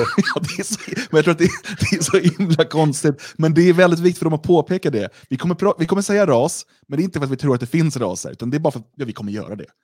Eh, men det är roligt. Det här är alltså då ehm, en del av eh, Ursula von der Leyens eh, stora arbete nu i, i Europa, eh, eller EU-kommissionen. Eh, och den har den sovjetiska titeln här, Communication from the Commission to the European Parliament, the Council, the European Economic and Social Committee and the Committee of the Regions. A Union of Equality. EU Anti-Racism Action Plan 2020 till 2025. Um, ehm, och vi kan väl bara konstatera så här Magnus, att det är ganska mycket gammal skåpmat. Ja, absolut. Eh, Framför allt är det gammal skåpmat Um, man får förvisso en insikt i en del saker, jag ska ta upp det sen. Men eh, jag tror att både du och jag kom fram till att det, det är mycket av, av detsamma vanliga. Mycket som kanske är jobbigt i en del länder, krav som mm. ställs. Till exempel att alla länder ska ha en diskrimineringsombudsman eller myndighet. Det har vi haft hur länge som helst. Ehm, men det var bara några få som hade det, samt att det ska finnas planer på hur man tar hand om, och jag ska inte säga rasism eller rasister eller eh, så, utan det är nationalister. Det, det, är det som udden riktas mot, det vet vi alla. Va? Så att låt oss mm bara vara klara med det. Men att det ska finnas planer på hur man ska bekämpa det. Eh, och det var bara hälften av länderna eller så i EU som har det. Sverige har ju allt det. För oss, för vår del, eh, så är det inte mycket nytt så sett. Men det är mer. Och det är eh, tyngre Ja, eh, och, och, det är väldigt, väldigt tydligt vilken politisk grund EU står på, om det nu var någon som, som tvekar på det. Man börjar ju med en riktig floskel, ehm, där man skriver så här. Och jag, ska jag ta det här på engelska? Det kanske var konstigt om jag försöker simultanöversätta. Den finns nämligen inte på svenska än. Ehm, men så här står det. Our social, political and economic strength comes from our unity in diversity. Racism mm. weakens us all. Alltså, alltså vår styrka kommer från vår enighet i mångfald. Rasism försvagar oss alla. Så börjar man med att konstatera. Eh, och man skriver sen också, det här tycker jag är intressant, då skriver man att The reality of ingrained racism cannot be ignored. The global Black Lives Matter movement has acted as a stark reminder. Precis. hänvisas till Black Lives Matter-rörelsen som en grund till varför vi måste förstå att rasism verkligen existerar. Ja. Um, man, man ska ju tänka på, vad är det för typ av aktivister som sitter som politiska sekreterare och så vidare och formulerar det här? Eh, det är oftast, de är ju oftast ännu mer aktivistiska än, än ledamöterna i sig. Och så skriver man också så här, och jag minns inte jättetydligt EU-valet, visst jag var, jag var bara 12, eh, men det var mycket om att man skulle kunna åka utan pass, typ. det var mycket det det handlade om, att vi skulle tjäna pengar på det här. Eh, men här står det att the EU is built on diversity and on fostering a society of pluralism, tolerance and non-discrimination. EU är alltså byggt på mångfald och fostrandet av ett samhälle av pluralism, tolerans och icke-diskriminering. Det är vad EU är mm. byggt på, det är hela grejen. Det, jag kom, pra, var det så man pratade om det? Björn, du var väl aktiv i Nej till EU-kampanj till viss del? Ja, men jag tittade ganska nyligen faktiskt på, på um, slutdebatten. Uh, och ja-sidans starkaste argument var ju att, att det handlade om att bygga fred genom att samarbeta eh, över gränserna. Så mm, visst, vill man forma, omformulera det väldigt mycket så kan det, är det ju precis det de skriver. Mm. Um, och eh, det här United in Diversity, det är alltså eh, den Europeiska unionens motto enligt eh, van der Leyens eh, linjetal. Ganska intressant. Eh, och, och, Man berättade också att kommissionen ska nu ta eh, till starka åtgärder för att signifikant öka mångfalden hos eh, deras anställda. Alltså, eh, ett, ett, av de viktigaste jobben som kommissionen har den här kommande perioden är att se till att fler icke-europeer får bestämma över oss. Det är vad man säger. Mm. Eh, och, och, och, det är väl talande om någonting. Och något som blir väldigt, väldigt talande, man måste förstå vad det här handlar om. För att man hade då kunnat säga så här, ja, men det är massor av eh, folk som bor i Europa och det finns eh, hat och, och, och eh, liksom, rasism mellan de här folken. Eh, och det här måste vi göra någonting åt för vi är alla EU-medborgare eller europeer eller någonting. Eh, nå något sånt kanske man kan tänka mig att eh, van der Leyen och, och, och kommissionen har sagt. Men man konstaterar här vilka typer av rasism det finns. There are different forms of racism. For example, anti black racism, anti gypsyism, anti Semitism, and anti Asian racism that link to religion or belief in cases such uh, as anti Muslim hatred. Det är den typen av rasism som finns. Alltså. Är väldigt obehagligt. ja, det är väldigt obehagligt att man 2020 inte nämner antisemitismen först utan prioriterar ner den till punkt tre. Alltså det var ju så det började på 30-talet. Och jag sa starkt avstånd från den prioriteringsordningen. men, men, man nämner ju såklart inte någonstans eh, någon typ av rasism eller hat eller så mot eh, Europas ursprungsbefolkningar. Det, det är liksom helt irrelevant. Alltså, jag, pratar inte, jag pratar återigen inte om samerna. Eh, och sen så säger man, man pratar lite om att det finns andra diskrimineringsgrunder eh, som eh, hur man gillar att knulla, hur gammal man är och lite sånt. Och då står det “This needs to be taken into account through an intersectional approach”. Och här, här tycker jag vi kan stanna ett tag begreppet, och det här är inte första gången det används i EU-sammanhang, men det här är liksom det officiella nu, linjeprogrammet här eh, för att bekämpa rasism och diskriminering. Då pratar man om intersektionalism. Intersektionalism var ett begrepp som kom, jag tror 89, från en lesbisk eh, negress i USA, men fick aldrig någon riktig fart förrän den så kallade fjärde vågens feminister på eh, 00-talet började trycka in det här. Um, det här är, det är liksom en väldigt extrem kulturmarxistisk teori. Eh, och liksom ett, inte en teori, ett, ett sätt att eh, analysera eh, samtiden. Och eh, diskriminering och så vidare. Som alltså nu är officiell EU-politik. Och då har det gått, det har ändå gått ganska fort. Som sagt, 89 var första gången begreppet dök upp. Fick ingen riktig fart på 90-talet under 00-talet börjar det bubbla fram, under 10-talet har det liksom exploderat och nu är det officiell politik i Europas förenta stater. Mm. Mm. Men Dan, äh, rätta mig om jag har fel, men är inte van der Leyen konservativ, säger de? Jo, just det, hon är kristdemokrat. Ja, och det här är modern kristdemokrati. Man, man anammar alla de här sakerna, man, man tar det till sig och, och så vidare. Det, det är... Um, det är skrämmande att se, på samma sätt som det här mötet i Davos eh, eh, i samband med corona och när alla de här rikisarna nu för tiden träffas och pratar, hur just kulturmarxistiska, bolsjevikiska de är, har blivit. Det här att, och nu förstår man inte varför de här G20-mötena kan hållas på ett annat sätt. Det blir inga kravaller i Göteborg när EU träffas. Det är för att EU är en, en, eh, ett, ett, ett, ett liksom sovjetiskt system på uppåtgående. Um, och de, de känner väl det och vet det så att man behöver inte protestera. Man var lite orolig i början men nu är det väldigt tydligt att det är det det är. Va? Så att, där får man ju ge dem rätt som sa det tidigt att, att det är precis vad det är. Och, och hela den här, hela den här eh, rapporten är fylld av detta som du säger, då, bland annat det där. Eh, sen stöter man på saker. Nu, nu hoppar jag kanske lite här, men, men det, det, här var, det var en sak som jag kom att tänka på eller bara tittade på. Och det är det här att de ska under utbildning på sidan 11, när de pratar om uh, hur man ska komma åt det här då. Uh, och så, bara sådana här ord som in line with the racial equality directive. Ja, det är, är, något, det är ett direktiv från de som heter så. Precis. Och det är flera sådana där som dyker upp som bara, ja. oj vad sovjetiskt det där lät alltihopa. Verkligen. Och, och det är som i Star Trek, så the prime directive. Mm. Det här är liksom så här, oh, men så, så finns det någonting och då hittar jag det här. Eller the Digital Education Action Plan.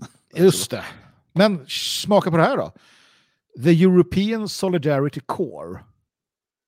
Corps, ja precis. Mm. Precis. Och vad är det här för core? Jo, det är alltså, här samlar man barn och ungdomar som, som ska lära sig om solidaritet och antirasism och, och liknande. Det är lite som amerikanska Peace Corps, den här ut, ut, och, ut och hålla på. Alltså, jag ser bara att om, om tio år så är det, så är det mandatory. Då, är det då måste alla barn vara med i European Solidarity Corps. Ett, ett halvårs utbildning eller ett par månader med dem. Eller, för det, är det blir som det. en typ av kibbutz. Liksom. Ja, men precis. Ett, ett, ett, man skulle kunna säga ett EU-jugend eller någonting om man vill eh, använda den terminologin. Va? Men saken är den att allt man läser här bygger mot, det bygger mot någonting. Det, går, det är på väg mot någonting. Och det är på väg mot eh, Europas, Europ, eh, Europeas, Europas förenta stater. Helt klart um, är det det man är ute efter. Mm. Ja, visst är det så. Man, man skriver att de här kårerna då, utav barn ska då ensure that efforts are made to promote social inclusion. Ja. Det, det, det är obehagligt. Men, det ehm, finns, ja, mm. Vad tar ett, ett annat så här hemsk sak. Uh, the European Pillar of Social Rights. Det, det kan ha sociala rättigheter och så. Vad, vad handlar det om? Om man tittar. Uh, och jag, jag, tänker läsa på engelska för jag kan inte simultanöversätta som Dan. It aims at bringing fairness to every citizen's daily life, whether they are leaning, learning, working, looking for a job or in retirement, living in a city or in a rural area, irrespective of any personal characteristics, including racial or ethnic origin. Okej, okay. hör ni vad de säger? Alla, alla i Europa, oavsett vem det är, ska ha samma. Lika mm. för alla. Mm. Det finns bara ett sätt att få det så. Och det är att slakta, mörda i all evinnerlighet alla som är bättre, sämre, tjocka, smala, glasögon, inte glasögon, vad som helst. Exakt det är det enda sättet och det kommer de komma fram till till sist. Och då kommer den här Youth eh, Action Core springa fram över landsbygden och slakta människor, precis som de gjorde i Kina under kulturrevolutionen eller i Pol Pots Kampuchea eller vad ni vill. Exakt samma sak. Och det kommer med den här typen av eh, politik och det de driver till. Och det som du nämner nu, det är intressant för då kommer jag in på också något som är lite längre fram eh, på sidan 12 under housing. Alltså, de pratar alltså om antirasism i boendepolitiken.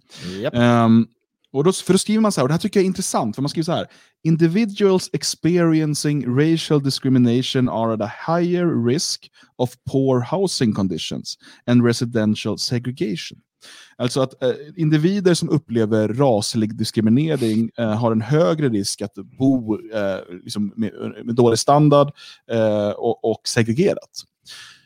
Och Det jag tänker då är, för, för det här också blir intressant, för att vad det här handlar om egentligen är inte ras utan klass. Alltså, av naturliga skäl så kommer människor från eh, vissa delar av världen i stor utsträckning så jag formulerar det här eh, utan att det blir eh, olagligt, eh, att tillhöra en underklass eh, eller liksom någon, arbetarklass finns ju knappt längre på det sättet. En, en, en underklass som, som aldrig riktigt eh, eh har förutsättningarna att eh, kunna bli akademiker eller ta del av de här jobben som kräver hög utbildningsnivå. För att det helt enkelt inte är möjligt. Inte på grund av rasism, utan Eh, på grund av deras förutsättningar.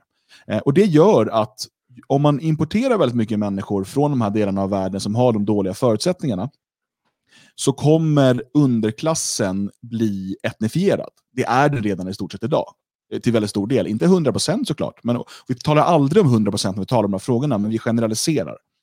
Eh, och men, men när EU då konstaterar här att människor som upplever raslig diskriminering, alltså människor som inte är vita, eh, att de i högre utsträckning har dåliga boendeformer. Mm. Så drar man då linjen att de har dåliga boendeformer, alltså de bor trångbott eller i, i liksom, eh, områden med, med låg standard, för att de blir rasligt diskriminerade. Att det är det som är poängen. Poängen är ju att de tillhör en, en underklass för att de inte har förutsättningarna för att göra en klassresa. I, I väldigt många fall. Sen finns det alltid individer som gör det, absolut. Men i väldigt stor utsträckning så kommer man fortsätta tillhöra den här etnifierade underklassen. Och det enda sättet som EU då kan komma åt det, eh, för, för det, det är den här förklaringsmodellen som alltid är att om det går dåligt för en svart så måste det vara för att vita har eh, varit rasistiska. Går det dåligt för en kvinna så måste det bero på det manliga patriarkatet. Går det dåligt för en homosexuell så är det för liksom, heterosexuellas förtryck av homosexuella och så vidare. Det är alltid den förklaringsmodellen. Men tidigare fanns det ju, kommer ni ihåg den gamla antirasismen? Den här färgblinda antirasismen. Ja, just det. Och, och då skulle man ju här ha talat om klass. För att vi ska inte se hudfärg, vi ska inte se ras och så vidare.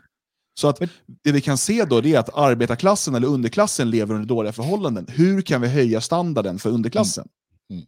Men istället talar man om att det är de som är rasligt diskriminerade som lever under dåliga förhållanden. Och då måste vi få bort den rasliga diskrimineringen, för då kommer det lösa sig. Men det är ju här det roliga är, att sådana som Jan Guillou och gamla kommunister i Sverige blir arga på Bilan Osman och liknande. För att de kan inte med att det pratas ras helt plötsligt. För det var ju det man inte skulle göra. Så att eh, du, du har ju stora segment av vänstern nu som inte vet vilken fot de ska stå på. De, de har ingen aning om hur de ska hantera det här. För att den här äh, riktigt knepiga äh, vi får väl använda liksom, vänsterliberalismen, jag vet inte, det är alltid svårt med ord här, men den som har klivit in på senare tid och omfamnats fullständigt. Det är någonting helt annat och, och det är ju det är, det är lite intressant i sig. Som ett tillägg till det här du tar upp så kan du titta i uh, samma, samma sida under health. För här står det en annan intressant sak. Mm, jag såg också det. Racism causes trauma and can therefore also affect people's mental health. Alltså, utsätts du för rasism, och det är bara äh, mörkhyade eller dylikt som kan utsättas för det, så kan du också få ett trauma. Ett trauma som gör att din mentala hälsa försämras eller påverkas negativt antagligen. Vad innebär det då i förlängningen? det, det, det, blir sådär roligt som när homosexualitet var en sjukdom. Och, och man, man, kunde väl i princip försöka gå sjukskriven, så på den är lite bögig idag. Um, men, men, det ändrar man ju på. Men här då, äh, men jag utsattes för trauma. Nu måste jag ha, ha stöd och hjälp och, och försörjning naturligtvis. Alltså, man öppnar upp sådana... Alltså den kostnad som, som EU någonstans går in och säger det här ska vi ta i och med det här och lägger på medlemsländerna som ska tvingas till detta. Ja, mm. det, det, blir, det blir mycket. Mm. Um, och, och man, skriver ju återigen om det här på sida 4 och 5 då om uh, man talar om det här som du var inne på, man måste ha diskrimineringsombudsmän eller myndigheter då som ska mm. jobba mot rasism. Det är ett krav från EU. Eh, och att det finns ett problem då att i, i nuläget så utbildar EU de här myndigheterna, men bara när det gäller eh, då diskriminering på grund av kön, ras eller etnicitet. Och att här måste återigen ett mer intersektionellt perspektiv in. Eh, så att man då utbildas i att också se eh, diskriminering på grund av religion, handikapp, ålder eller favoritsexställning. Tror jag sexual orientation betyder. Um, och uh, återigen, det här, den, här, den, här, den här idén, den här intersektionella analysen som var så oerhört i utkanten, liksom fringe idea som man säger på engelska, för bara 15 år sedan. Kommer ni ihåg hur folk, alltså de allra flesta skrattade åt Fi och deras galna eh, cheerleader-dans och, och, och liksom så här. Mm.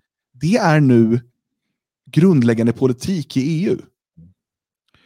Den, här, den typen inte. av analys, nej, skrattet fastnar i halsen, eller hur? Mm, mm. Eh, för att folk, blir, folk ser på det här på fel sätt. Men Fi, de är ju borta nu, så då finns inte den här galenskapen kvar.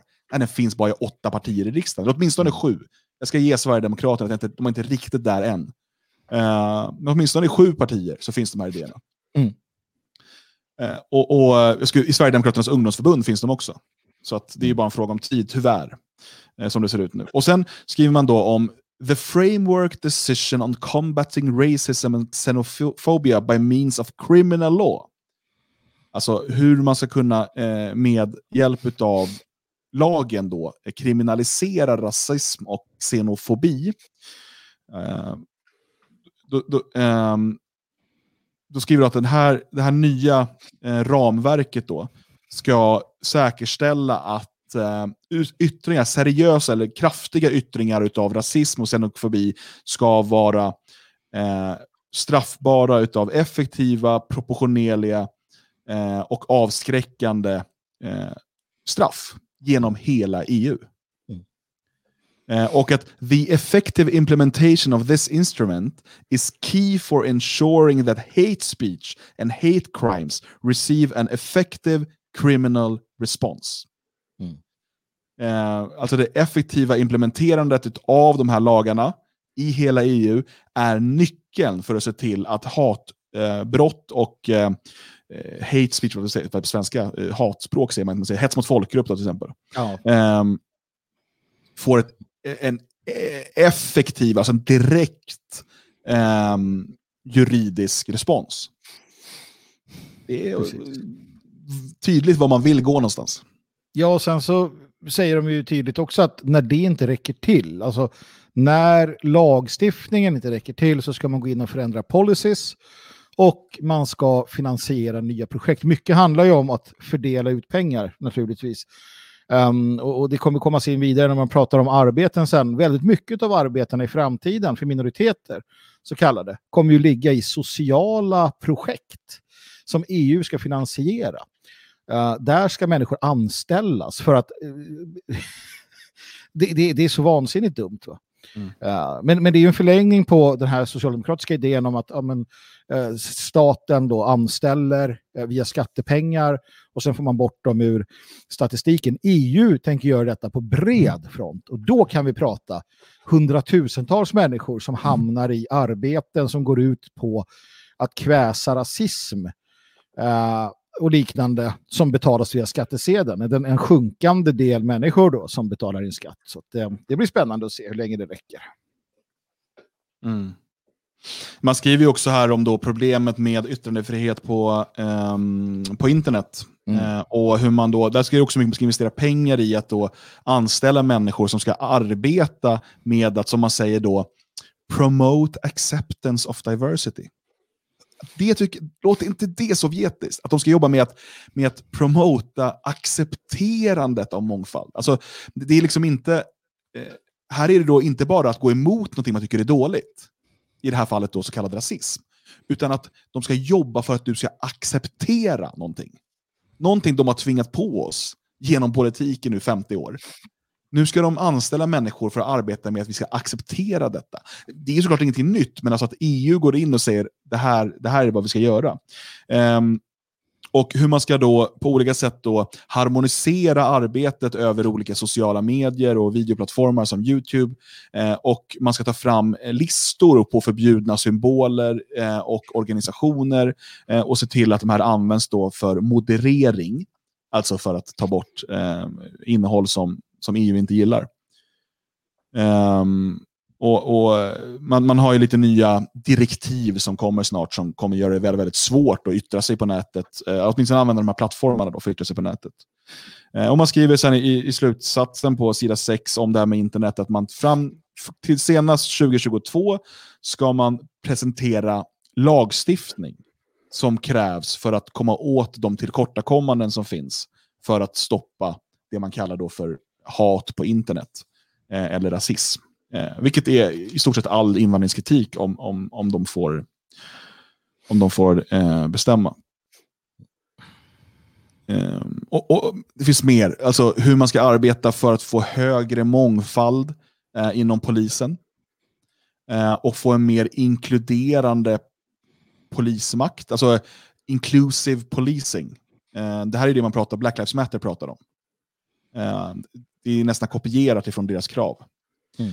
Uh, och Det här skulle då göra att man, att man får större... Uh, att, för att tydligen är det så att uh, minoritetsgrupper vågar inte ringa polisen. de litar inte på det. Så man måste, det man skriver är att man ska anställa fler utlänningar från de här minor, så kallade minoriteterna.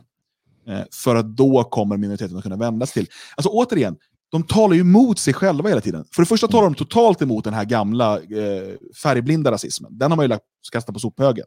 Nu är det så här, men nu är vi mångetniska och mångkulturella. Nu är vi som liksom arabländerna eh, och så där, som, som har varit det i hundratals år med alla problem det har varit. Så då måste vi ha de här lösningarna.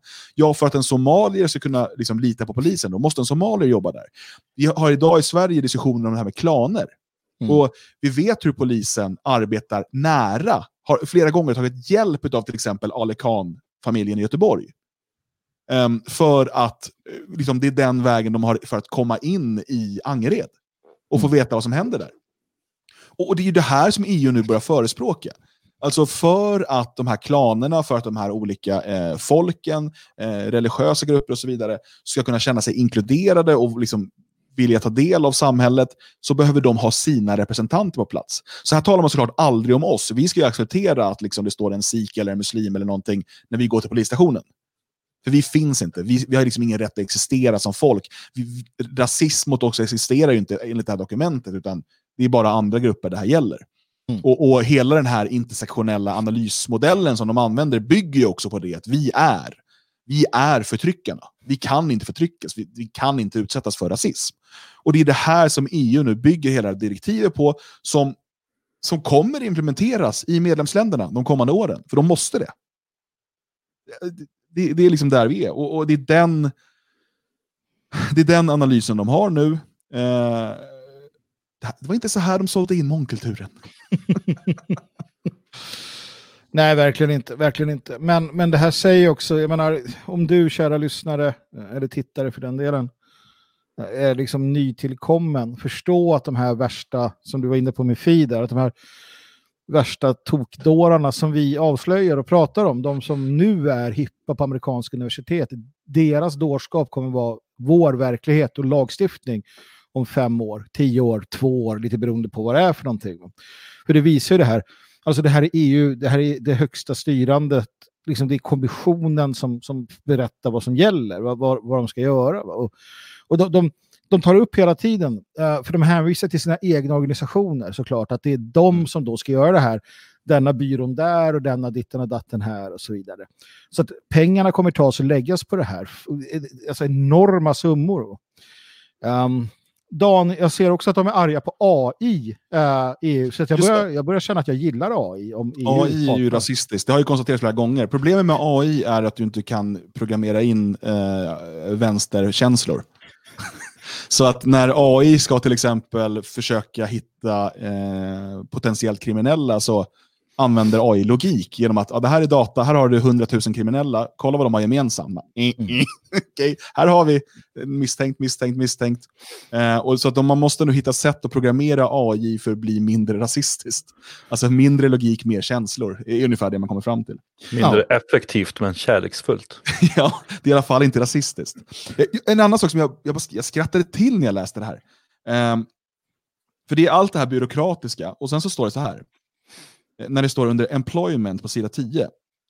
Och, och det är kanske jag som är helt, har tappat kontakt med verkligheten, men det står alltså så här, det finns bevis på att kandidater som eh, öppet identifierar sig som muslimer i sitt CV får färre inbjudningar till arbetsintervjuer jämfört med lika kvalificerade kandidater som har ett religiöst neutralt CV. Vem fan skriver sin religiösa identitet i sitt CV? Det, ja, men det är ju helt värdelös jämförelse också. I så fall får de ju ta jämför med de som skriver att de är kristna i så fall.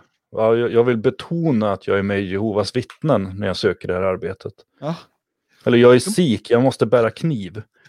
Uh, annars är det inte aktuellt. Jag, jag är satanist. Jag tillhör uh, Rastafari. Jag menar, det, det, det, de flesta uh, drar väl åt sig öronen. Men, ja, det är ju så dumt. Så... Men, men, men, om jag skulle säga i Sverige till exempel, så där, där väldigt många är liksom ateister, eller sådär, de, de tycker liksom att eh, eh religion är mest bara trams och, och skapa krig och sådär.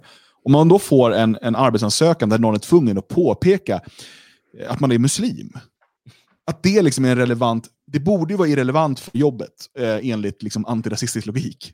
Ja, men så det eh, gjorde ju vi, alltså, jag bara säger det. Men, när... men, vad säger det? det? Det är ju liksom, helt självklart att arbetsgivaren säger, vänta om det här är en person som tycker det är viktigt att lyfta fram, så kommer den personen förmodligen vara skitjobbig på jobbet och stå och gå och missionera och hålla på. Liksom. Ja. Och dessutom be fem gånger om dagen. Ja, dessutom. Jag hade en kompis eh, under NSF-tiden, han var lite äldre, men han, han, var verkligen inte sugen på att jobba, utan han eh, ville pyssla med annat. Men Arbetsförmedlingen tvingade ju iväg honom på arbetsintervjuer. Och han, han gick in vid något tillfälle där och så satte han sig och sen så skulle han presentera sig. Och då sa han att jag heter Birger, jag är 55 år och nationalsocialist. Och han fick aldrig ett enda arbete. Eh, jag vet inte om det finns med i undersökningen här. Jag tänkte lite att det där eh, när man, när man själv skulle jobba heltid eh, med kampen förra om åren så var det ju lite sådär man fick jobba när man skulle så skicka, man hade så här, det här skicka, man, man kom med ett brev till Arbetsförmedlingen, det här skickar jag in. Sanningen var att man skickade ett helt annat brev, där det stod ungefär så där. Mm. Fick ju inte ett jobb någonsin. Då, så att, nej, och, och, lösningen på alla de här problemen det är ju att i, i många fall då som sagt att, att EU ska då finansiera det här själva och anställa de här människorna uh, på olika sätt och vis. Så att, nej, jag håller med dig Dan, det är helt, helt, uh, helt knäppt det där. Ja, men, um, precis som man också då eh, kom, konstaterade där ah, vilken typ av rasism som finns och liksom, hat och så vidare. Det fanns ingenting då mot eh, vita och ursprungseuropeer och så vidare. Eh, så konstaterar man också vilka som är problemet. Ja. Eh, på sida 13 och 14, eh, eh, punkt 3, eh, strukturell rasism, att tackla det underliggande problemet. Och då skriver man så här, rasism är ofta djupt inbäddad i våra samhällens historia. Um, och eh, inlindade i våra kulturella rötter och normer. Och så skriver man då, ett internationellt perspektiv eh, fördjupar förståelsen av strukturell rasism och kommer göra vår, eh, vårt svar effektivare. Under 3.1 skriver man, kolonialism, slaveri och förintelsen är inbäddade i vår historia och har avgörande konsekvenser för samhället idag. Att um, uh, försäkra uh, att vi kommer ihåg detta är en viktig del av att uppmuntra inkludering och förståelse. EU bör till exempel explicit eh, markera, ja, ser man, eh, lyfta fram eh, högtidsdagar länkade till rasism. Till exempel internationella dagen för slaveriets avskaffande. Mm. Eh, man pratar alltså eh, om vår kultur och våra samhällen. Men, nu pratar man ju om de vita ursprungsbefolkningarna. Där är alltså kolonialism, slaveri och förintelsen är liksom ingrodda i det här. Eh, och, och, rasism är en del av vår kultur. Mm.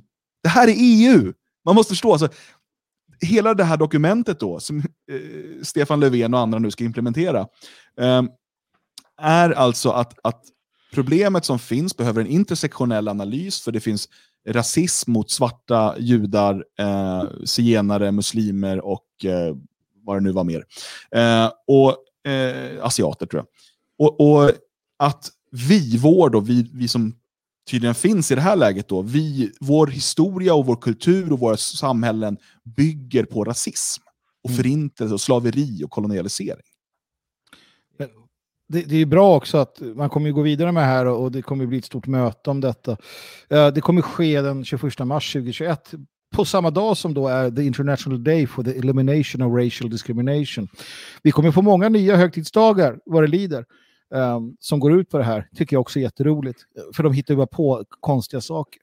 Men många skäl att ta en öl. Ja. Noterade du här, Dan, att någonting de tar upp i sammanhanget och på samma sida, hur man ska uh, se till att arbeta mycket mer med media man ska lära mm. media hur man skriver, hur man beskriver. Bland annat så ska media bjudas in till seminarier där de får, jag skulle säga direktiv eller riktlinjer om hur mm. man till exempel, och det skriver de, hur man, hur man framställer islam mer positivt. Um, i, i på ett mer positivt sätt. Nu har jag inte det exakt framför mig för jag råkade bläddra förbi. Um, men, men sådana saker. Um, och att media tillsammans med, och då har de ju en hel organisation för det. Uh, vad var det den hette nu då? De, de, alltså de skriver ju, uh, menar du uh, European Federation of Journalists? Just det, den finns ju också, den federationen för i... uh, de skriver alltså, de, a series of online seminars planned for early 2021 to foster awareness and promote balanced storytelling about Muslims and Islam. Alltså promote, återigen. Promote balanced storytelling. Mm. Eh, det, det, det, är... Och, och, så skriver de då om det här med eh, falska nyheter och så vidare, att det är ett stort problem och bla bla bla. Eh, och hur man då ska jobba också med populärkulturen. Mm. Man ska aktivt arbeta för att se till, och det här är ju redan början, ni såg ju de senaste eh, direktiven från Guldbaggegalan. Ja. Vi har redan Svenska Filminstitutet som i stort sett är avgörande om du ska kunna göra en, en, en, film i Sverige idag och få pengar därifrån. Eftersom vi betalar miljarder i skatt och så får man gå och be staten om det här vill jag göra och så får man pengar. Mm. Um, de har ju massa eh, sådana här intersektionella krav för att du ska kunna få bidrag. Mm. Så liksom, gör du en, en film om liksom en, en homosexuell iranier som, jag vet inte, jobbar för socialism i Venezuela, så kommer du få jättemycket pengar. Mm. Eh, och, och, och, Man skriver här också att kultursektorn, från musik till bio eh, till teater, är en kraftfull arena för att promota, återigen, mm. inkluderande och för att bekämpa rasism. Mm. Det är, Alltså, det, det, det, är inte så att de döljer någonting. Liksom. Nej, det gör de inte längre alls. Så går du ner ännu mer, jag hoppar lite sidorna, så har du ju då också hur man vill, eh, eller säga att man måste öka samarbetet med den privata sektorn. Kort sagt, det här wokeness ska in överallt. Um, där de inte kommer åt det på egen hand så att säga, så är det ju det. Uh, och det, det, där, där har vi det här, tvinga Facebook till exempel eller andra för att i början, de ville tjäna pengar. Man kan tycka vad man vill om det, men det var det de ville göra, alla de här äh, sociala medieföretagen. Men allt eftersom de dels infiltrerats, men också när man sätter högre och högre krav på dem för att kunna verka, så blir de naturligtvis att ja, men då gör vi så. Då. Vi, vi stryper yttrandefriheten skitsamma, för att annars tjänar vi inga pengar. Um, så att det blir samma här, man, man lägger de här kraven, det kommer man göra, ja, men om du ska leverera uh, fruktskålar till hela EU-parlamentet, ja då ska du ha hälften svarta, hälften gula och sen ingenting mer. För annars får du inte jobbet. Och det är ändå en miljon frukter per dag, liksom, eller någonting. Så det där kommer ju också. Mm. Eh, en annan sak man ska göra, ni känner till det här med um, kulturhuvudstad. Det brukar ju vara, eh, det hoppar runt varje år ge ut sig någon kulturstad. Man ska nu mm. Eh, lansera också en årlig annan typ av stad, alltså eh, European Capital of Inclusion and Diversity. eh, så att eh, då kommer du få så här stolt, eh, nu är det vi som är årets eh, in, ja, mångfaldshuvudstad, kanske det blir på svenska då. Mm. Men man fattar ju... Vad som händer när vi dag efter dag kan rapportera om saker som händer i den staden. Ja, precis. Mm. Det kan faktiskt bli rätt kul. Men de fattar ju de fattar ju problemet för att det finns en hel sektion om hur man ska mobilisera regionalt och lokalt. För EU har ju ett stort problem, och det vet de själva. Mycket av det här kan de inte göra något åt. För det är de lokala medlemsländerna fortfarande som stiftar lagar och så vidare. De vet det. De skriver det. Att, ja, det här är vad vi kan göra, men sen måste vi ligga på medlemsländerna för jurisdiktionen ligger där och så vidare. Där har de ett problem. Men där pratar de om hur de ska kunna använda EU-pengar, till exempel i, i, eh, utan, i, i sådana här områden som, som jag bor i till exempel eh, landsbygdsområden som eh, har problem. Och där skriver man att man vill ju pumpa in pengar, stöd för att lyfta dem. För att där finns det många migranter som kommer få sin första eh, det är där de hamnar. Det här kommer fortsätta och det är de räknar de med. Och då vill man pumpa in pengar så att folk ska bli glada och, och, och, och sådär, kortsiktigt naturligtvis. De är inte dumma, de är medvetna om problematiken. Det, det, det om något är tydligt i den här rapporten. Mm. Jag tycker också det var intressant, eh, eh, de citerar här ifrån eh, president van der Leyens linjetal. Och jag mm. undrar, jag har inte lyssnat på det nämligen, jag skulle gjort det idag men jag hann inte. Men om det här citatet stämmer så är det ganska intressant, ganska hårresande faktiskt. Mm. Hon säger alltså så här. We may have different beliefs. We may belong to different minority groups.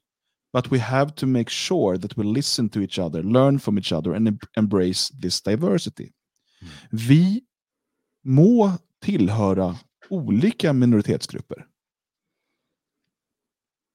Är det här, jag tänker om det här är början på en svängning till att tala om att vi alla är olika minoritetsgrupper. Mm. Det, det, är, det tror jag. Man är ju på väg dit rent Uh, rent demografiskt, ja. Rent demografiskt, så då måste man ju börja prata om det. EU är ganska duktiga på det. De är snabba ute. De har redan planer på hur prekariatet ska hanteras. De har redan planer på liksom replacement migration. Alltså de har planer för allting. Och de vet hur de ska formulera sig och, och, och sådär. Jag, jag tror att de i mångt och mycket delar vår syn på framtiden. Bara att de delar inte, de delar inte hur vi ska ta itu med det.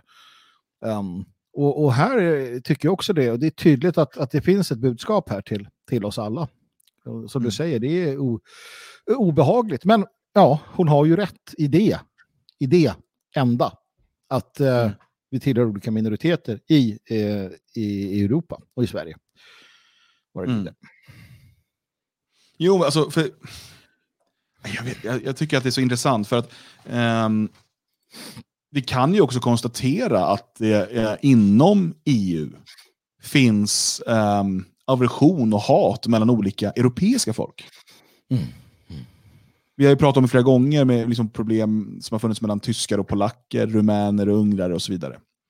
Um, men det nämns aldrig. Det, det, finns inte med i den här diskussionen. För det, det, det funkar inte med den intersektionella analysen. Det, det, liksom, det, går inte ihop då. Men då börjar man då mm. prata om att vi alla, för då vore det rätt intressant om man då börjar definiera svenskar som en minoritetsgrupp i EU, tyskar är en minoritetsgrupp i EU och så vidare. Mm, mm. Att vi liksom, för att, och det är ju ett, ett, ett steg på vägen mot den här federationen, mot superstaten. Mm. Att nej, men alltså ni är inte olika nationalstater, vilket vi inte är längre. Men det är liksom det man konstaterar då. Ni är olika minoritetsgrupper som lever i Europas förenta stater. Mm. Nej, men ta då till det uh, det här uh, reklamkampanjerna, jag läste någon annan rapport, man kan ju drunkna i de här rapporterna om man vill, om hur man skulle börja uh, föra fram en, en gemensam europeisk identitet. Det var av, av mm. största vikt. Och det, tittar man som sagt i den här rapporten var de olika, de har, de har ju delar för allt, de har sin egen ungdomsförening, de har liksom paneuropeiska förbundet, de har en massa sådana här saker. Och att, att mycket reklam skulle läggas på att skapa den här Eh, europeiska identiteten. Och, och visst, alltså tittar man på USA, Lyck och där, för där håller man på så hela tiden. Alltså vita, svarta, gula, alla ska liksom få plats under det här paraplyet. Um, och lyckas man eh, till en viss utsträckning, ja då, då kommer man ju naturligtvis att, att eh, kunna hålla projektet levande längre. Och vi kommer ha massor med dumskallar som kommer eh, böja knä och säga att jag är europé. Polacker, tyskar, de här liberala, de här som bor i storstäderna, de urbana uh, i megalopolis. De kommer säga det allihopa. Mm. Så det kommer finnas många. Ja, sen är det massor om eh, hur de då ska öka den så kallade mångfalden i, i kommissionen eh, och hur alla som jobbar eh, i kommissionen eh, ska då eh, erbjudas då regelbunden träning. Det alltså står träning. Mm. Det är också intressant. Eh, inte sånt där som utbildning, utan träning. Regelbunden träning för undermedveten eh, diskriminering eh, och, och, hur man då ska bli... Eh, så här står det, training on unconscious bias including in relation to racial and ethnic origin, including in intersection with other grounds of discrimination. Mm. A dedicated internal communication campaign will cover all aspects of diversity and inclusion, including on racial and ethnic origin. Men, men, men, här har vi det. Om inte Hanif Bali och Ulf Kristersson och Ebba Busch och Merkel och allt vad de heter. Om de inte går ut nu, imorgon, och säger den här kommunistiska dyngan kan vi inte ha att göra med. Så vet vi en sak, att de är en del av den. Och, och, och vi vet det, kära tittare, lyssnare, vi vet det. Men det, det, det, det är ett argument om du råkar hamna i en diskussion de, det här är kommunism eller marxism rakt upp och ner. Och vart är då högern? Som folk ändå hoppas på. Man ser ju det fortfarande. Blir mm. illamående. Moderaterna ska rösta på. De säger inte nej till det här. De är en del av det. Van der Leyen är en del av det. Mm. Alltså... Nej, nej ut. Svexit, mm. för guds skull. United in diversity, Björn Björkqvist. Mm. det är vi. Nej, men jag vet inte. Eh, jag hade inte läst den här innan utan bara eh, till och med ögnat igenom eh, sammanfattningen på svenska när jag hade några sekunder över. Mycket av det som, som beskrivs i rapporten är ju sånt som vi i Sverige redan, det är ju vår verklighet. För Sverige är ju bäst i klassen. Mm det tillkommer ju en del nytt helt klart och, och sen just att det är sådana EU-direktiv som blir väldigt svåra att backa ifrån som, som medlemsstat. Även om vi skulle byta regering och det skulle som ett trollslag bli en eh, regering som lutar åt ett nationalistiskt håll så är det här ändå saker de måste ställa upp på så länge de är kvar i den Europeiska unionen. Mm. Och vi måste där då komma ihåg att hela rapport rapporten i grund och botten baseras på lögn, bluff och båg. Alltså det är inbillad rasism, det är inbillad diskriminering. Sättet man, man, i alla fall i den här svenska sammanfattningen, ska se om jag eh, hittar den, nu har jag väldigt mycket flikar öppna här. Eh, man, man, förklarar här eh, bakgrunden till varför den här rapporten behöver tas fram och då står det Eh, diskriminering på grund av ras eller etniskt ursprung är förbjuden i EU. Ändå förekommer fortfarande sådan diskriminering i samhället och över hälften av EUs befolkning anser att rasdiskrimineringen är utbredd i deras hemländer. Mm det är grunden. Man har liksom skickat ut ett formulär. Tycker du att det finns rasdiskriminering? Ja, tyckte hälften. För att de har läst Aftonbladet eller motsvarande i sina länder. Mm. Och, och, då ska det motarbetas. Det, det, det, är ju inte fakta. Folks upplevelser, folks känslor, folk, folk, att folk har lärt sig det i skolan, att det finns diskriminering. Eller som man talar vidare där i rapporten som, som eh, eh ni tog upp med eh, alltså de svarta på arbetsmarknaden och så här, att det skulle bero på rasism att de inte kommer fram. Jag har sett liknande i Sverige, det var ju Länsstyrelsen i Stockholm, lät Mattias Gardell, av alla människor, en syndikalistisk aktivist, skriva en rapport om rasismen på arbetsmarknaden, där han då konstaterar att svarta har svårare att klättra i karriären. Och det eh, bevisar då att det finns rasism man stannar där. Man tittar inte på de, de, olika fallen, utan man, man tar bara ett antal svarta människor och jämför med vita och säger att nej, men de har inte klättrat lika bra. Sen om de har sovit på jobbet eller inte ens kommit dit, eh, om de har betett sig illa, varit asociala, bajsat på golvet, slått till chefen eller vad som helst, ingenting finns med. Utan det är punkt, det beror på rasism. Mm. Alltså det, det är ju sådana hittepå-rapporter som hela den här grejen bygger på. Det är bluff och båg och lögn. Och det ska nu då påverka hela samhället och dessutom ska det vara ett ligga till grund för att eh, ännu fler invandrare, alltså icke-europeer, ska in och styra över oss i de absolut högsta organen. Det, det är vidrigt, eh, kort sagt. Och varje människa som menar att vi måste stanna i EU, eller vi, vi kan protestera lite grann mot den här rapporten, men det är ändå bra att vara kvar, gör fel. Vi måste lämna, vi måste ut, vi måste ut därifrån. EU måste rasa. Det är dömt att misslyckas och det, ju förr vi lämnar det, desto bättre. Därför att det, här är ju en katastrof. Det här är ju total förstörelse av våra europeiska länder. Mm. Ja, um, och, och, det är viktigt, det, viktigt att säga här, det som vi pratar lite grann om. För det är mycket av den här rapporten handlar just om det. Hur ska vi få in fler utomeuropeer? För det är det man pratar om. Mm. Uh, på beslutande positioner i EU-kommissionen. Mm. Eh, och, och, och, Det är det som händer nu, är att man, eh, man vill snabba på. Snabba på folkutbytet. För vi, vi vet hur det funkar i Sverige till exempel. På Migrationsverket så har man mer eller mindre som policy att låta landsmän sköta asylansökan. Mm. Eh, och, och vi ser hur de här klanerna, eh, och då pratar vi inte bara om liksom det som ni tänker kriminella klaner som håller på med knarkhandel och sånt, utan de här, väldigt många kommer ifrån klansamhällen. Där de har en, eh, klanen kan vara ganska stor, eller stammen, eller liksom den gruppen. Eh, som man då, det är där man har sin lojalitet. Och sen ska de här människorna installeras på eh, beslutsfattande eller väldigt, väldigt viktiga positioner i samhället. De kommer i stor utsträckning alltid att gynna sin egen grupp. De enda som inte har fattat att vi måste gynna vår egen grupp, det är de vita ursprungsinvånarna i Europa. Mm. Det är ju bara vi som håller på med det här tramset.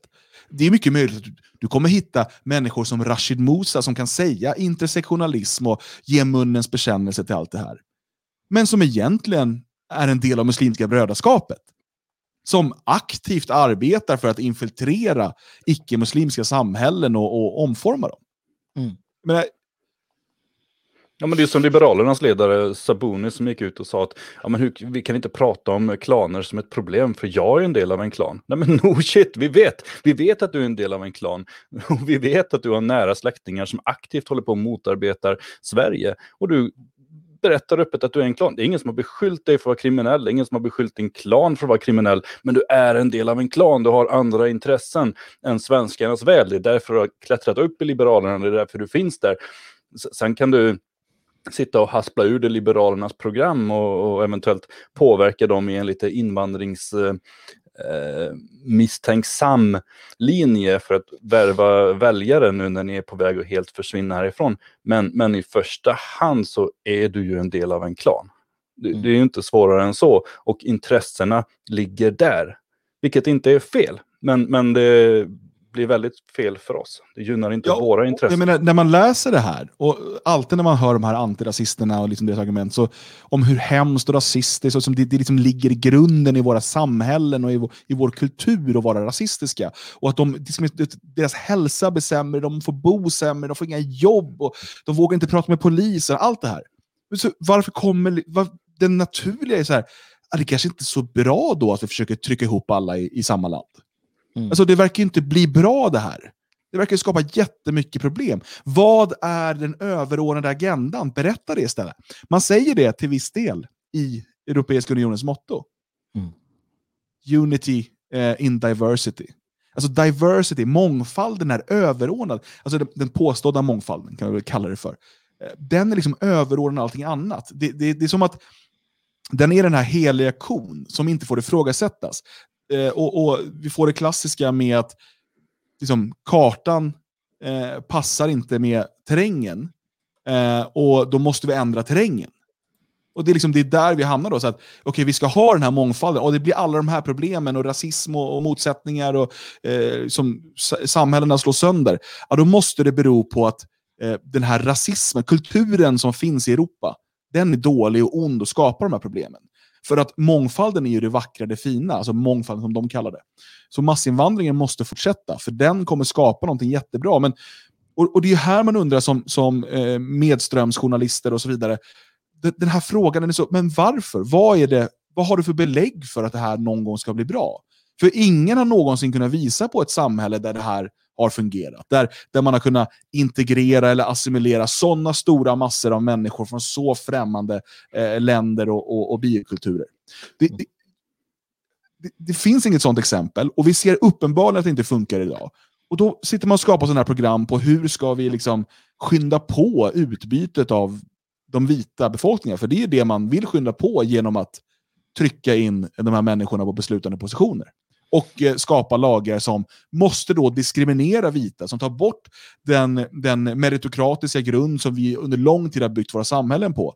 Eh, för att istället ersätta det då med en typ av klansamhälle där man eh, säger att ah, men du, vi måste ha in en, en somalier från den här klanen för att då, kan, då kommer de vara representerade. Och eh, politiska eh, institutioner, media och så vidare måste återspegla samhället i, liksom i ras, i sexuell läggning, i kön och så vidare. För det, då blir det allting rätt och rättvist. och så där. Det galenskap och ondska är vad det är. Mm. Mm. Jag, jag har inte mycket att tillägga där. Det, det, det är som du säger. Och det, det, det som kanske är mest på, påtagligt, om vi säger så, det är att de är helt öppna med det, som du var inne på tidigare. Mm. Läser man rapporten, funderar man över vad de säger, så inser man att de, de döljer inte längre, utan det är, det är som vi har sagt. Det är precis som vi har sagt hela tiden. Och nu, nu, nu känner de sig så pass säkra, men vi vet också att högmod går före fall. Därför är jag lite, jag är positiv i alla fall. För att de, de, eh, de går för långt. Det går för snabbt. Ja, liksom centrum kan inte hålla i det här. Det, själva kärnan kommer inte hålla. Mm. Utan de, de kommer få en backlash som de inte är redo för, tror jag. Och vi kommer förhoppningsvis vara redo för den. Mm. Uh, vi skulle prata lite om budgeten, men jag tänker att vi bara gör det, uh, alltså den här höstbudgeten, budgetpropositionen som nu har lagts. Jag har skummat lite och läst lite analyser. Man kan konstatera att uh, det är väldigt spretigt. Um, det blir väl så när de här partierna ska samarbeta, de här januaripartierna. Eh, men jag, jag är mest intresserad av det här att man nu ska höja alkohol och tobaksskatten. eh, och jag är mest intresserad av motiveringen. Så jag tänker att vi ska lyssna på finansminister eh, Magdalena Andersson. Här. För att, försvar, för att finansiera de ökade försvarsutgifterna som vi har. För i den här budgeten så ingår ju också väldigt stora satsningar på att bygga ut det militära försvaret. Flera skulle kanske säga att det är tråkigt att höja skatten på alkohol. Vad, vad, tycker du? Ja, men samtidigt så kan man ju känna att man eh, gör en god gärning då om man eh, tar en öl på fredagen. För att, försvar, för att finansiera... Um, Okej. Okay. Vi ska alltså uh, höja skatten på alkohol och tobak för att finansiera uh, försvaret. Mm. Uh, ladorna är tomma och sådär antar jag. Men, men jag vill stanna någon helt annanstans har inte Systembolaget, alltså staten har monopol på alkohol för att Systembolaget har som någon typ av uppgift då, eh, att se till att man inte uppmuntrar till alkoholdrickande. Ska minimera svenskarnas alkoholkonsumtion. Nu står alltså finansministern i tv och uppmuntrar till alkoholdrickande för att det är det enda sättet vi kan rädda hennes jävla finans, finansiella system på. Ja, det är dråpligt. Uh, men det är ju också det här bröd och skådespel och, och det görs helt öppet. Det är lite känslan att, äh, vad fan, det, nu kraschar det liksom. Men okej, okay, drick öl. Drick öl och så får vi lite pengar och ja, men det är bra och då folk skiter i vilket. För att, som du säger, det här hade, jag vågar hävda att det varit otänkbart för inte så länge sedan att en minister säger åt folk att dricka öl på det sättet. Det, det, jag ser det faktiskt. Det, det, jag tycker det är... Nej, men det, det är någonting. Det alltså, I Tyskland är det rätt vanligt. Ja, ja, ja, i Tyskland ja. Men i Sverige, du vet, nej, som sagt, utan ja, det, det är något eh, skumt. Det är det ju. Alltså, okay, jag fattar ju också att de försöker vara rolig. Jag, jag, är helt, jag är helt med på det. Men, men Ja, men, alltså, socialdemokrater är inte roliga. uh, och och, och det, det, finns alltid någonting där. Uh, någonting, för att nej, jag tycker att det är tydligt att, att, att de har sådana problem. Men, här, Sverige skulle, de ska då sänka arbetsgivaravgiften för typ unga och utlänningar eller någonting sånt konstigt. Uh, som man har ju provat förut och det gav liksom inget resultat. Uh, för mig får man gärna sänka arbetsgivaravgiften liksom över hela brädet. Men det beräknades väl kosta 6 miljoner eller 9 miljoner, eller miljarder. Mm. Um, 6 miljoner är en siffra som alltid kommer upp. Men 9 miljarder tror jag det var. Uh, och hade inte de, kan man kunna skita i det och finansiera försvaret med de pengarna istället? Alltså, jag, det jag känner är den här jävla anarkotyrannin hela tiden. Och, och liksom, vad, vilka slår man emot här egentligen? För Man pratar okej, okay, de ska sänka skatter generellt så man får typ tusen spänn mer om året. Men det kommer bli typ 5000 kronor dyrare om året att köra bil. Och det ska bli dyrare att, att, att köpa en öl. Mm. Vilka är det man slår emot? Det är knappast mot eh, innerstadens eh, getto eh, babianer. Det är ju, åter, det är ju, det är ju, mog, det är ju du, eh, Dambergs eh, raggarhat återigen. Mm. Det ska bli dyrt att köra bil och få inte dricka öl och man får inte spela musik. Allt mm. handlar ju om att döda raggare. Det, är, det är, fan, det är, det är sossarnas kärnpolitik. Mm. Raggarna ska bort. Ja, ja, ja. ja visst. Mm. Ja, jag säger då det. Jag måste bara en liten detalj i den här jävla... Eh, jag, jag tittade på regeringen.se. Och så tar man nyckeltal september 2020. Sysselsättning 15 till 74 år, procentuell förändring. Och så arbetslöshet, procent av arbetskraften 15 till 74 år. Varför, varför har man det, det åldersspannet? Vad är det? Alltså, hur, hur många arbetslösa 15-åringar känner man? Alla typ. Så finns det väldigt många 74-åringar som är arbetslösa eller utan syssel. Alltså, det är ju så vi, har, vi går i pension när vi är 65. Vi lägger på nio år till för att då får vi liksom alla har sysselsättning. Eller ingen är arbetslös för alla är i pension. Ja. Och då kan man sänka siffrorna. Så här, ja, då är det bara 9% som är arbetslösa. Förvisso då så har vi alltså den här gruppen 15 till 18, de flesta där går ju också i gymnasiet så, så de är inte heller arbetslösa utan de har ju en sysselsättning. Man har alltså plockat in ja, vad är det, 12 år, 12-13 år av människor som i princip alla har sysselsättning, eller i alla fall inte klassas som arbetslösa, för att kunna sänka den här statistiken. Mm. Eller finns det någon annan anledning som inte jag förstår? Jag tycker det är jättekonstig eh, åldersspann. Ja, det, det, skulle väl då, motiveringen skulle vara att man när man är 15 slutar man grundskolan. Eh, och det är inte skolplikt på gymnasiet än. Så har man sysselsättning, om man går gymnasiet så har man väl sysselsättning då. Men de allra flesta går ju på gymnasiet. Ja. Uh, och, nej, jag, jag, nej, det är förmodligen visst, bara Man kan ju jobba tills man är 74, men man kan jobba tills man är 75 också. Varför tar vi inte med 75-åringar? Varför tar vi inte med 100-åringar? Mm. ja, det... Men, men det var också lite roligt, jag såg eh, sossarna var ute och sa att det här var en väldigt sossig budget. Annie Lööf var ute och sa att det här var en väldigt borgerlig budget. Jag tycker att det är bra, för jag håller med dem. Jag ser ingen skillnad på den där skiten jag heller. Det är liksom... Det är en och, dålig budget helt enkelt. Det är en dålig budget. Liksom, alla är vinnare utom svenskarna. Det är mm. kul. Mm. Där äh, feta äh, politikerlönerna kan fortsätta växa och liksom, de kan anställa lite fler eh, från i, liksom sina olika organisationer och så. Och så är de jätteglada och fortsätter bli en, liksom, en ny klass eh, som lever i en, i en total filterbubbla. Ibland gör de liksom ett, ett så här, en snabb eh, eh liksom ett snabbbesök i Värmland och bara oj, oj, oj, här, du menar de kör bil och spelar musik här ute, ungdomar. Har ni ingen tunnelbana? Ja, det här måste vi stoppa.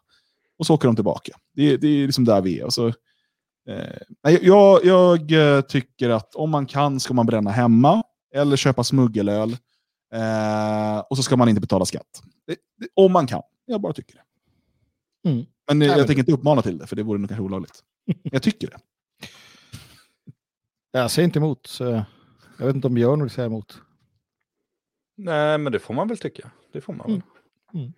Det, tror jag. det tror jag man får göra. Får EU kanske kommer med något direktiv snart. Berätta om vi får tycka det eller inte. ja, eh, du som har lyssnat eh, ända tills nu på slutet, eh, det är dags att organisera dig. Är du inte det så bli medlem i Det Fria Sverige. Om du redan är medlem, Eh, se till att dina vänner blir det också. Detfriasverige.se. Var med och bygg vår klan. Var med och bygg eh, vår framtid för fria svenskar. Och eh, Vi kommer sända på måndag igen. Eh, på söndag blir jag eh, intervjuad av någon sån här utländsk eh, YouTube-kanal, också en direktsändning. Vill du ha länkar dit så behöver du följa mig på Telegram. Länkar finns här under till både min kanal och Björns kanal och Det Fria Sveriges kanal. Eh, se till att följa där så att du får upp all information. Imorgon klockan 20.00, alltså imorgon tisdag, eh, så sänder vi helgens budkavel som eh, Magnus höll.